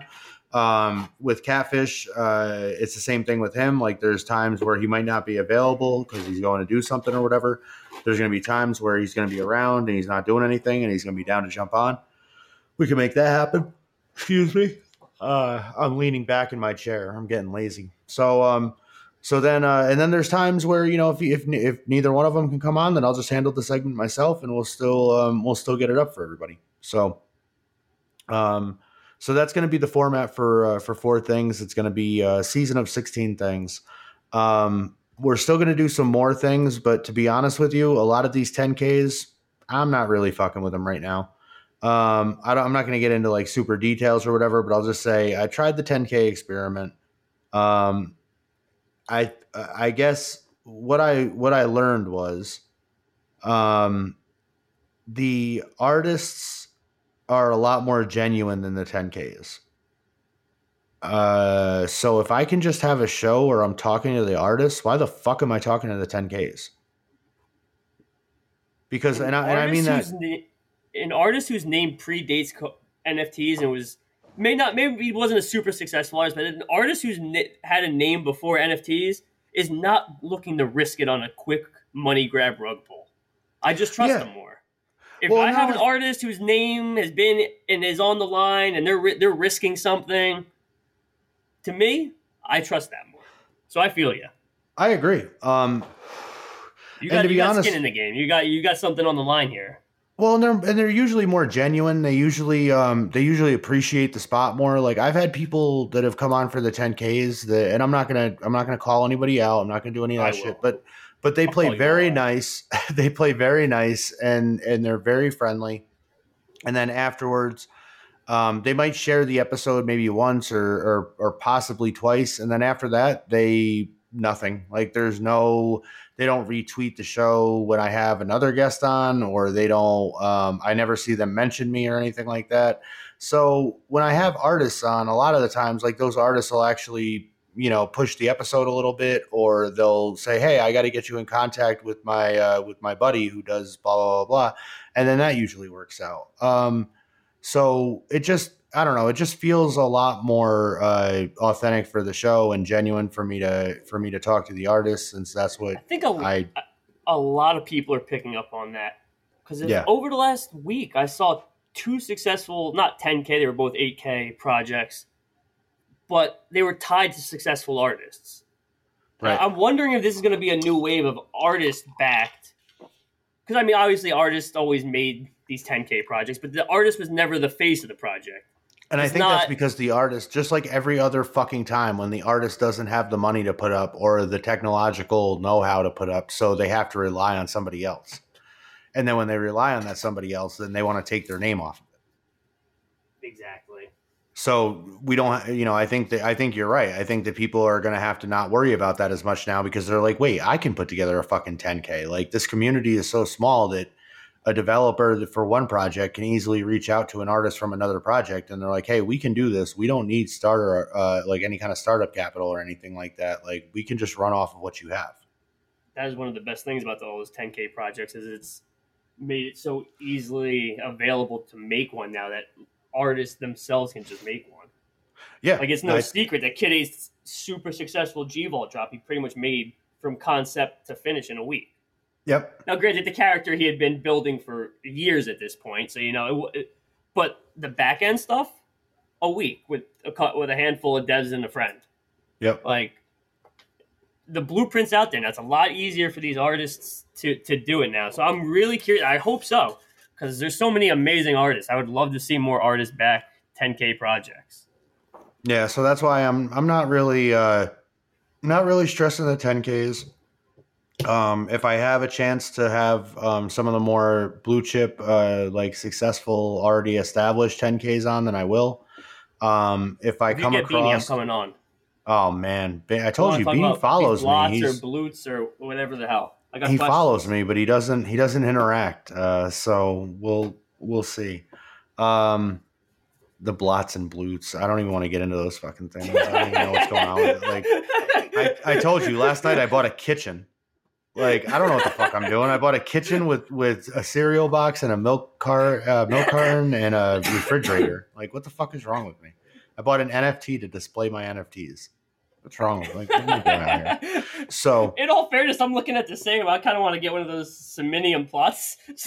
yeah, yeah, That's all- right. All, exactly, it yeah. is is an NFT to show off your NFTs. Right. Yeah. So I mean, um, I don't know. Like, I want to, uh, I want to have people on for more things still, but uh, I think that those are going to be a little. They might be a little bit different. Also, um, I don't know if they're going to be centered around 10ks. I don't know exactly what's going to go on with them, but um, but maybe they'll become more even like roundtable episodes and stuff where I'll have artists on from previous seasons and stuff like that to do like a roundtable. There's this Um, one 10K I heard of. I think that might be pretty cool for you. Uh, What is it? Denzelfied profile pics. Yeah, you know what? There's a there's actually a pro there's actually a project that's coming out, and it, it would have came out like three days ago. It's called Hip Hop Bodies, uh, except for I'm waiting on a fucking Denzel head. So as soon as I get Denzel's head, then I can I can drop it on this body, and then I can get this project out. But until then, it's basically just sitting here waiting for Denzel. You hear that, everyone who wants to collab with me? Yep, he's Just a know true what artist. You're getting into. He's a true artist. All he has to do is am- just drop me a head. Made it the easiest thing I could possibly make it. A head that he pretty much asked me, he's like, just draw in like three minutes. And Yeah, I'm like, it doesn't have to be like anything crazy or whatever. Just draw like a head. It could literally just be like a smiley face with like two dots and, a, and like a like a, a a a smile, and I'd be like, all right, that's that's Denzel's contribution. I just want him for his name because he's popular. no, don't say that. He'll get your I'm project still trying sales. to lie to myself. I keep pushing the goalpost back to like when I'll admit it. I'm like 10k, 10k followers. I'll admit like, all right, maybe I got a little bit of clout in this small. Nah, he'll get your project some sales. I mean, um, you know, that's the way I look at it. Somebody's gonna buy that thing, right? Yeah, They got it. I mean, again, people bought those blots or blutes or whatever, so people will buy anything. You bought a digital kitchen. You you're know? right. I did buy a digital kitchen. Um, it, I, I- bought rugs that turned into a floor that turned into a, a, a a punk. again of a punk. Like They went up to Who the fuck 0.09 and now they're back down to point. They went up to 0.09 and are now down, back down to 0.01. yeah, Like somebody, oh, I are they back down that low? Yeah, already yeah, again? yeah. They dropped again. Yeah, that's what I'm saying. Denzel was like, those things are those things are shit. They're not worth anything. And I'm like, no, man. If you look at them, like they went up to 0.09. He's like, holy fuck, really? I'm like, yep. And then sure enough, just plummet back down to 0.01. I'm like, oh, I'm waiting for him to get to like 0.005 to sell and send the project to the rotten moon for all of you. nobody will buy. Um, but yeah, man. So that's what we're gonna do with uh with the the next season of Four Things. Um, we have an episode or a segment coming up with Brian McCarty. Um, anything that I do to set up that segment, by the way, if I talk about how it's the beginning or the end of this the episode, or just don't listen to me, I'm an idiot. It's just a it's just a segment. So um, I'm not going to go in and edit it, but uh, but just know Brian McCarty is uh, is coming up. Um, great, uh, great photographer. Um, he actually hit me up with some emails recently where he has his first uh, foundation piece, I believe, ready oh, he to got go. on? Sweet. Yep. And he is, um, I think he has his first piece ready to go uh, very soon, and it has a great story behind it. I'm not gonna, I'm not gonna ruin it for him. Um, but just know that everything that we talk about in this segment, this segment was recorded with Brian probably like three weeks ago, to be honest with you. Yeah, you, Um, you've had this one for a bit. yeah, I've, this one's been held off. Um, I've, I had a few episodes of more things, and then to be honest with you, bro, this is the first time that I've been in this fucking scene, like this NFT scene, where like I've actually been able to be a fan. I, like- I feel ya. I really enjoy. I enjoy NFTs, and like I enjoy the technology behind it. I enjoy the art to a degree, like for each project or whatever. There's certain things that I could dig about it or whatever. This has been the first time where, um, with the with the Devils project, the Jevils project, the Evils community, all that stuff, that I actually feel like I can let my guard down a little bit from like the podcast me um and like the kind of like what I what I feel like is like professional me or whatever what I have to do here to just be able to just be a fucking fan of the art and the artist and the community and the people that I'm getting to know and shit like that. So Your memes I'll- recently of your, of the G balls have been amazing.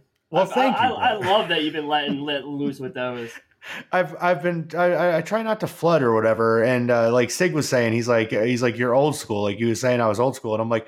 I, I guess so, yeah, but like I, I feel like a lot of that stuff, like especially with the with this project, like that's what they work for. You know what I mean? It's like I, like I'm ready to do a dead president's meme. I don't know, like it, it just it makes sense to me.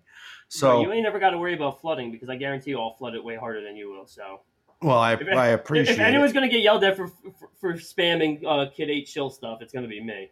Right. Well, uh, well, yeah. That's so. I've been doing the uh, the memes and stuff like that because those are fun. I got my iPad or whatever, so I've just been kind of hanging out and doing Yeah, that you've stuff. been making me chuckle a lot lately. I I, I got to give you props.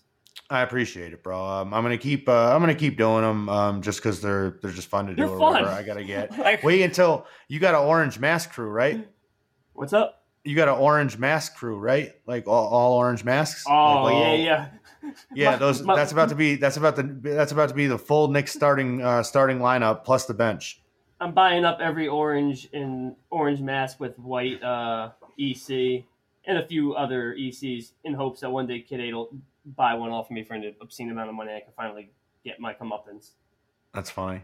Um, yeah, so I'm I'm gonna be doing some Knicks ones as the uh, the NBA season goes and stuff like that. Like just kind of um, I don't know, man. I I will say uh, the two months that I had the uh, the Devil um, that I had locked up in my possession, I didn't really go in the uh, the Devil's chat. Um, I didn't really hang out in the Discord because I don't hang out in Discord. Like it had nothing to do with like, oh, that's the Kid Eight one. I'm not gonna go in there. It's just I'm not a Discord guy. yeah, I'm not I'm I'm not a Discord guy at all. But um, over the last Thanks to that Discord, but yeah, over the last week or so, I've really been trying to stop in there more or whatever and trying to get over like the natural anxiety of like me fitting into like new groups and shit, which I fucking naturally hate in my life. But um, but you know, I'm I'm in there and everybody's been very welcoming. Like uh, I I hung out with um, I saw Dex uh, like at the at the Bored Ape thing uh, recently and and saw him face to face and that was cool. And he's been cool as fucking there. Um, everybody's been cool in there. So I, you know, I have no complaints or anything like that, but it's not a personal thing that I wasn't in there before. Um, but now that the project has been launched and there's stuff that I can kind of meme and stuff that I can, you know, have some fun with or whatever, it's fun to be able to get into a project like that and actually feel like it's not just going to get fucking rug pulled tomorrow. it is the it is the one project I, I haven't like frantically watched the floor on. It's beautiful. Like we know we're good. Like I've frantically watched the floor, but because I want to buy more, not because I'm like, oh no, I might, Right. you know, I lost this much in value. Like no, it's just like, oh, you have to steal it. You know, this. No, I. I I love the fact that I don't have to watch the floor because like I know we're good. Like I Yeah. I I can speak from firsthand experience that you know, like I said, my Devil went from 0.3 to a 25 Ethereum floor or whatever, and that didn't just happen because you know because everybody just decided that that's what it, you know what I mean. Like that happened over over two three months worth of time, work, um, effort, artwork, you know, all that shit. So He's only ever done right me by his community. yeah, like he's never, and people could be like, "Oh, you're you guys are dick riding, like you guys are, you know, like you're you're being naive." He's not, blah blah blah. am straight up. Yeah, no, no, he is, but um, no, but people can say that. People can say that, but I'm like, yo, point out one time where this dude said that he was gonna do something and he didn't do it, or point out one time where, as like a collector or whatever, like we weren't we weren't hooked up in some way, shape, or form for for collecting and holding. Um, and and I don't think there. I, I think he's I think he's done just fine. So I do Also- hope that. Go ahead.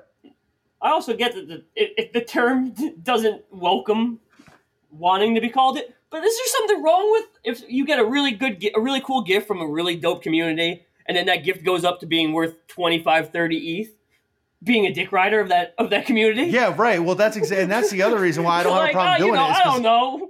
No, I'm maybe paying. maybe I'm- I've seen things that make me a believer. Like, that's exactly it. Is I'm like, yo, like I, I'm, I'm like the first hand, like, yo, this dude won a uh, giveaway earlier, um, and uh, and I don't want to not get his name or whatever. I don't want to call him this dude because I've been. His name is uh, Acid Tech. He's uh, on Twitter, and and he's been very supportive of like the the Jevils and like the community and shit like that, and um. he won a giveaway and um and he got a Jeevil and he hit me up and he was like, "Yo, I won." And I'm like, "Oh shit." And he's like, "Yeah, like fucking crazy." Like he's hype, right? And it turns out um I had talked to him before and I know he's from Mexico. And um I'm not counting his money or anything like that, but like I was talking to him and you know and and I, I you know, I, I think that he was saying to me like this is life changing for me and i'm like i i believe you bro like trust me if there's one person that understands what Yeah. you're going through right now or whatever it's me like i I completely was literally understand. there months ago. Yeah i said i said i was there three months ago i know exactly what you're talking about like i know the feeling you're going through right now like i don't know if this is going to be the same story in three months or not but if you know just sit back and enjoy the ride bro like just hold and just fucking enjoy the ride and just be glad that you're part of the community and that you're around the people and shit because it's a bunch of good dudes like this That's is the thing. More than betting on Kid Eight, I'm betting on Kid Eight. I'm betting on that community. That community is filled with so many great guys: Milo, Fishy, Sig, Fishy Yep. Given, uh, Sigmod, a Yep. G-Vol on on drop. Like, there's just so many great guys. Like Kid Eight, great artist, great dude. But the community around it also is just filled with so many great people. It's, it's I hard for me wanted to say that. I wanted to say that in the in the Devils Discord the other day, but I couldn't find a way to say it without. I I don't want Kid Eight to read it and be like, "Oh, so y'all are trying to steal my fucking project." But I wanted to say like, I feel the reason why I think that the Devils should have like a committee vote for like um, the winner of of like an art contest or you know whatever else like is because it's not just because like oh well ha ha ha we have Devils and you don't and blah blah blah. I honestly think like when you look at Sig, when you look at um, Denzel, when you look at um, uh, Milo, when you look at Fishy, like when you look at uh, myself, even at this point, like when you look at the different guys, Evie, Ban Evie. yeah, man, and there's tons of them. That's, like, that's Evie, my like, man I'm- right there. and I don't want to leave Gotta give him, anybody him out. and Choke. Him and Choke gotta get a shout out. Choke's another one. Like, Yeah. um, like all all these dudes that are in there that that are contributing. So many slept on great accounts, great artists, great dudes. that's that's what I'm trying to say is that they're actually like good people, but they're but they're dope creatives. Like they're uh, like a lot of them are like artists in their own right and shit like that, and like they have their own personality and shit like that. And we all kind of bring something into the fold. I feel like, and I like I said, I got to add myself a little bit at this point, and I feel like everybody kind of brings something to the table that makes them a little bit different. And like if you look at a lot of these projects, whether it be like the elephants or the the sewer rats or eh, just any of them, they all have it's it's not just like one person. Even if it's the one person with the great art, they all have a team around them that usually consists of like four, five, six, seven, eight people or whatever. That even if they don't have roles known to like the the people in the chat, they're very active being around and stuff like that. Like you know who they are, like you know that they're a part of like the the community and in that way and contributing and shit like that. And they almost become like um part of the part of the project in their own right. You know what I mean? Like they almost become like a part of a personality of the project. I mean, And I feel like- that part of Punk's success at this point is that their collectors became celebrities in the space. Right, exactly. Right. Which then right. led to punks becoming more valuable because the celebrities in the space all owned punks. Like, the And I don't want kid- board, uh, I don't board want- apes are the same way. I don't want kid to hear this and be like, "Yeah, so you guys want to be celebrities, huh?" And it's like, "No, no, no, no, no. That's not what I'm saying." I think it's quite clear. I want the opposite, please. Yeah, exactly. Right. I no, but what I'm saying is, is I think everybody has the potential to be in their own way, and I think that when you have a project and like people are looking for, you know, people come into that chat all the time and say, "Well, what's the marketing plan?" or "Who's the who's the group?" or "Who's this?" or "Who's that?" And Oh. it's like. I think we know who the group is at this point, and I think we're establishing, we're kind of figuring it out. Like all of us are kind of like contributing where we can contribute and shit. And I think that as we go forward, I'm interested to see if like that becomes a more prominent type of thing where it's like if everybody just kind of falls into line like that, and then eventually the the room, like the Jeevils room, kind of looks at us for the decisions as as even like a group, and even if we don't sign up for it that way, you know what I mean? Because I think that's already what happens. It, there's, it's kind of like a de facto way like that right now. Yeah. Mm-hmm. So I got to give one more shout out to HD Designs. I don't think that dude slept for like 96 hours there after drop. that's You were just talking about all the great members in the community, and it just reminded Yeah. me that dude put so much work in. no Canna, much work. Canna's Canna's another one. Like Canna's another um, one. Like there's so many, and that's what I'm saying is like everybody finds a way to contribute or whatever, and I feel like it's really in their hard. Because usually what happens is like two or three people step up and like they become the contributors and everybody else is like i don't know y'all got this or whatever. But like that's not the case at all. Like everybody's stepping up. Like everybody's like some days might be a little bit more active than other days or whatever but like that's the way that's the way it should be. And like and i hope the kid realizes that he has a group around him in in the devo holders that are a really stable group of dudes. You know what I mean? Like it's not just like that we're a bunch of super fans and shit. It's like I think everybody's willing to kind of help and contribute where they can to to to push this thing forward if they can. And that's, that's, one if, thing if I kid wants to genuinely help, you know. That's one thing I genuinely pick up on on that community and that Discord in particular. They're all artists who you would, in theory, are all competing with one another. Right. But they all want nothing more than for all of them to succeed together. They, I can't- anytime one of them drops, they're all hyping each other up, giving them feedback, giving them props.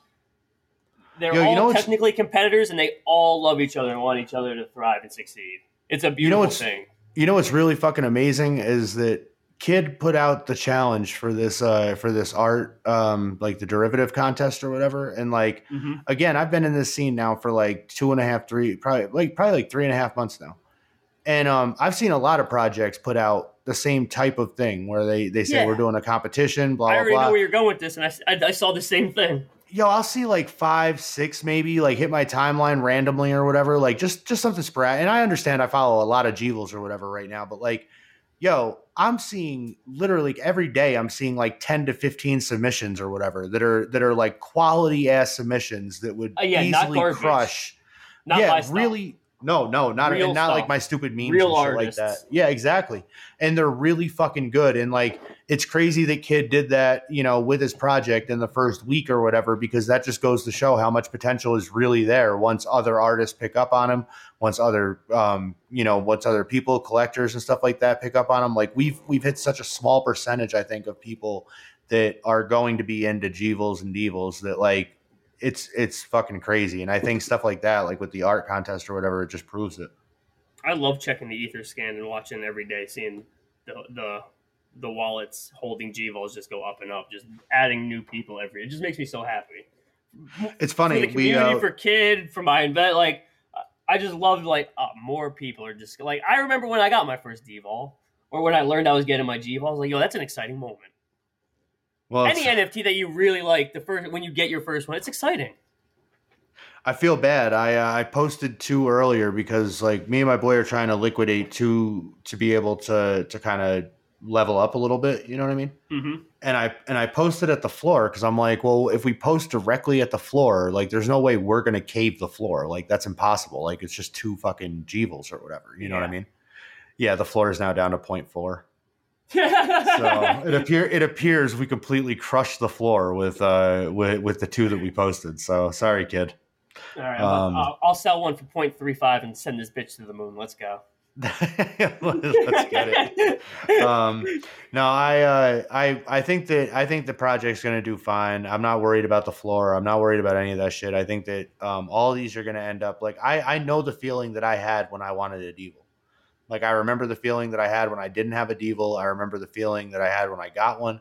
Um, that that message that I got today about his first Devil and how he felt like the like this when isn't I see like someone a, say they got their first GVO, I get so happy. I go, Yeah, I go and, and comment every time. Congrats, welcome to the family.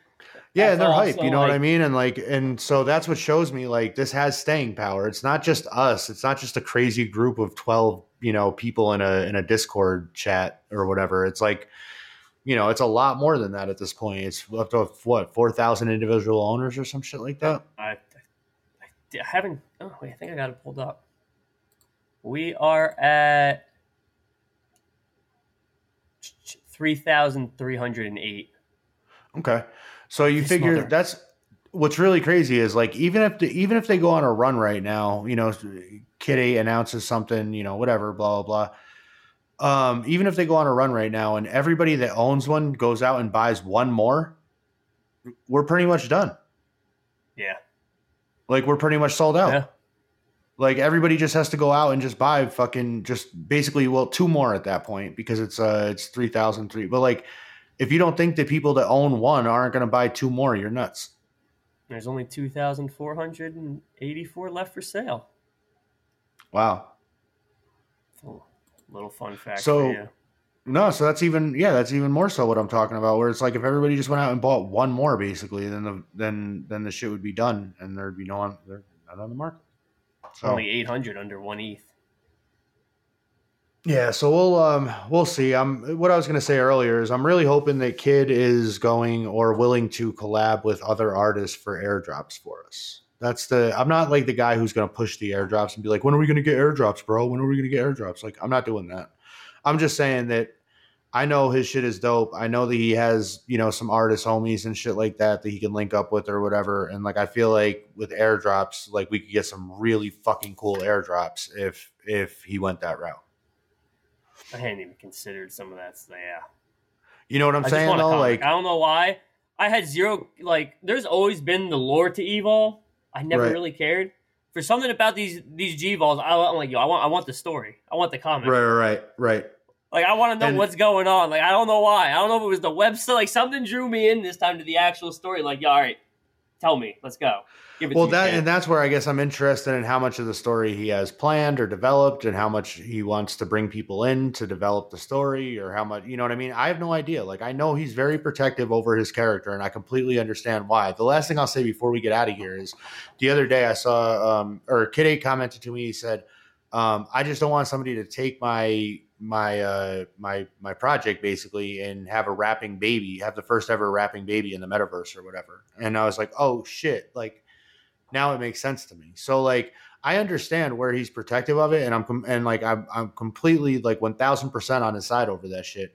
But I'm just wondering like how much of it he's he's looking to control himself, and how much he's willing to like bring other people in to contribute. And it's not, I'm not talking about myself. Like I, I said this in the chat too. Like I'll contribute wherever he wants or wherever I'm able to or whatever but like I'm willing I'm wondering if he's willing to bring in a team of like four, you know, creative writers or whatever or some shit like that to be able to develop like a, a large scale, you know, project or whatever based around the storytelling of it. You know what I mean?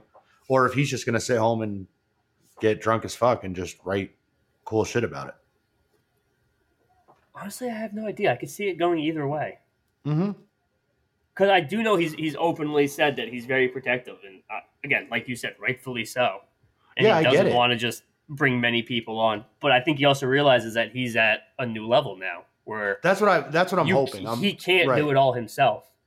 Like Right, you've that's already seen him on Twitter asking for an illustrator, asking for looking for a social media, like Right, much- asking for somebody to I'm do the same way. GTA I'm a stuff. control freak when Yep. it comes to my stuff. Not anyone else. Yep. I can care less with anyone. I'm not a control freak it that way. But when it comes to my stuff, it's my I'm the- baby. like even if it's I'm garbage, even my pro those shitty profile pics. Like at the end of the day, it's my baby. Is that why you haven't Like, sent me ahead? No, no, not at all. Oh, that's okay. uh that, that that's just been uh just busy and I'm just making sure. smoking too much weed. If I'm going to be completely Completely on it. Yeah, yeah. I understand. you know, after a long hot day at work, I got to stop smoking like three bowls right back to back to back so I can get something productively done. At least this time you did the podcast while you did it. Oh, I chugged two energy drinks, which I never do. I was like, oh, this is a this is a this is Ready to go. the last two. I felt like I was dragging ass a little bit because they were so late, and well, I mean, the G Vol one like is understandable. It was such a hectic day. Well, that one, yeah, that one I felt emotionally bad because. I didn't give you a chance to really talk during that one very much. But I was so No, excited like, to talk to Fish. I had a chance to talk. I was just like so emotionally spent and tired, and more just actually just was enjoying listening to Fishy also. Like I've talked to you, obviously you too, but I've, I've spoken to you before. That's the first. That's the first time I've ever talked to Fishy. So I was like, I'm just gonna let him go. He also seems way smarter than me, so I think feel like people might can, can actually maybe learn something from him. yeah, no, it was, I was, it was great having Fishy on. I'm glad that I got a chance to talk to him. I'm glad that we got a chance to touch base, and um, Yeah. hopefully he'll he'll come back on sometime. Um, all right, Denzel, uh, let's get out of here. Um, I would I would tell him to tell you where to find him, but he doesn't want you to do that. So it's just at, At and then his name. but only if you don't like me. Only for the haters. I got enough fans and followers. I don't want any more. Only Check the out- haters. check out Hip Hop Bodies. Uh, it's a project with um, with Ren One and Night Owl and uh, Dennis, uh, Toy Soldiers, and Brain Vomit, um, who uh, killed it. Um, everybody killed it. Everybody brought their A game, um, except for Denzel, who brought no game at all so far. Um, so hopefully, by the time you hear this, uh, that will be up, and you can go over and bid on that for point one. Uh, is where I'm starting the auctions, and Denzel doesn't know this yet either. But uh, but if you win the Denzel one, you'll get a uh, another random piece uh, airdrop to you. Um, Oh, sick. Yeah, so so I just signed him up for another piece. He doesn't know it, but Sick. You're not you're not a real artist though, so you really can't get mad about it. You know what I mean? Like No, if you were a real artist, I wouldn't have done that, but because you're not a real artist, you can't get mad. and I don't want to be. I, I, I like that. That's what I mean. I have to keep about doing. you I have to keep Is doing that, that. you shit. treat me the way I clearly want to be treated? Yeah, I have to. Like, I'm that. joking Like, about I'm- myself. I'm saying I'm an idiot. Tell Yeah, me I'm an idiot. Yeah. When I do something dumb, don't be like, "Ah, it's okay. You're gonna make it. It's gonna come back around." Nah, slide in my DMs and be like, "Bruh, that was stupid." Yeah, I told I told D straight up uh, recently. I was like, bro, you can't make any more decisions like this without at least hitting me up first. Like, even if I, if I don't reply or whatever, like then you can at least say like, well, I hit you up, you didn't reply. But like, you can't sell a, a Devo for six point nine and the in the height of the hype. Like, it doesn't work like that. Like, that's not how this game goes.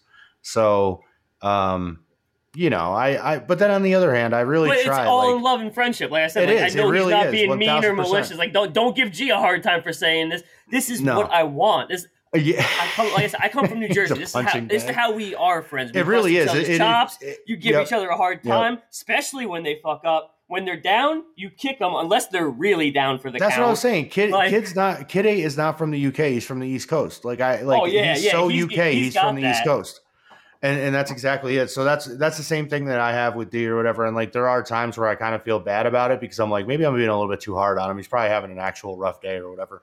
But um, but at the same time, like you know, it's some Yeah, things. the other just- the, the other day was actually my only first real rough day. yeah, that was And that, that wa- I, I really don't even think it was that rough of a day. Like I said, I don't drink energy drinks, but I was so fucking tired. I chugged one and drove home, and then I got that news, and like I was like jittery, and like my mind was racing. I was all over the house doing like a million things already. Like I was in some weird, weird headspace already. And then I saw, I was like, mother, and like again, that's exactly what I knew was going to happen. That's what I signed up for day one. Like, that's what I was gonna say. That's exactly what so I was like gonna I say. like and that's, why I'm like, yeah. yo, something was just Yep. off that day with me because like that one really did affect me, and that was the one Yeah, that should I have don't- affected me the least by far. I, I said the same, bro. I said the same exact thing. I was talking to Eddie about it afterward because Eddie Eddie had called me. We were talking, and he brought it up, and he was like, um, he's like, oh, did you see? Uh, at least you're having a better day than Denzel or whatever. And I'm like, yo, I'm like, you know, but I was like, yo, but bro, you know what it is though? Is like he knew it was coming. Like he sold it. Like he knew that it was gonna sell for for more than what he. Like, sold, sold it it back to to him. so like he could put it on where he he, put himself through this whole thing. So like at that point, like you can really only blame yourself. And like if you're and and I know he's not blaming himself because he doesn't really look at it as like a blame situation. So And that's the thing. he's just rolling I said on it. Twitter, I would do it all over again, knowing Exactly, exactly, how. I felt that night. just makes you a big idiot or makes you a really nice guy. Myself. Like I would do every single thing exactly the same way. It makes you a big Even idiot knowing or how it it makes you turned a out, really how I nice felt. guy or it makes you both. Uh, I think it makes me a little bit of both. a little bit of both. Um, Probably more right. the first one. So for everybody that's listening, like I said, we've been we've been talking for a while. You still got another segment to go. Um, Brian McCarty's coming up. Uh, check out what he's up to. You're gonna love him. Um, and then flip over and when you get some time, check out me, Denzel, and Catfish over on the B side, um, where we're gonna we're gonna we're wrapping up our trip to Pol- uh, to Podcast Palooza. So um, we appreciate everybody for joining us. Uh, again, my name is GM. Um, you can check out the the Twitter page. It's at Four Things Podcast. Um, you can also hit me up on email if you want to. Uh, Four Things Podcast at gmail.com. You can drop stuff in my wallet, but don't do that thing that they did with uh, with Digital Art Chick or whatever, where like she was all she got. I don't know. I don't even know what the fuck happened, but somehow she got ripped off by somebody giving her an Ethereum. I don't. I can't. I need to pay up with- closer attention to what's happening in this space. I can't keep up with any of this shit anymore because Like, I all I can really do is keep up with my mentions at this point because like that takes all my time. yeah yeah yeah no I Like I don't even know how like I miss like every news story, every good drop. Like I have this space is just going too fast and there's too much. It's a very weird assistant. thing. Some they they dropped her some monies from the Blutes or something like that, and then I, I don't know. I, I can't. I'm I'm not going to even bother explaining it because I know somebody's going to be like, "You you're an idiot. You don't get it. look, I don't know. I just know that she, according to her, she got given an Ethereum, and that was the way that they they scammed her. So, anyways, um, Careful drop something there, in my people. wallet if you want to. Yeah, yeah, exactly. Uh, drop something in my wallet if you want to. Don't drop anything like that. Um, and uh, stick around for uh, for segment two, and um, we'll see you guys over on the B side as well. Uh, and um, of course, next season, um, sixteen things, we'll uh, we'll be at it. So um, we'll talk to you guys soon. Appreciate you. Trust the process.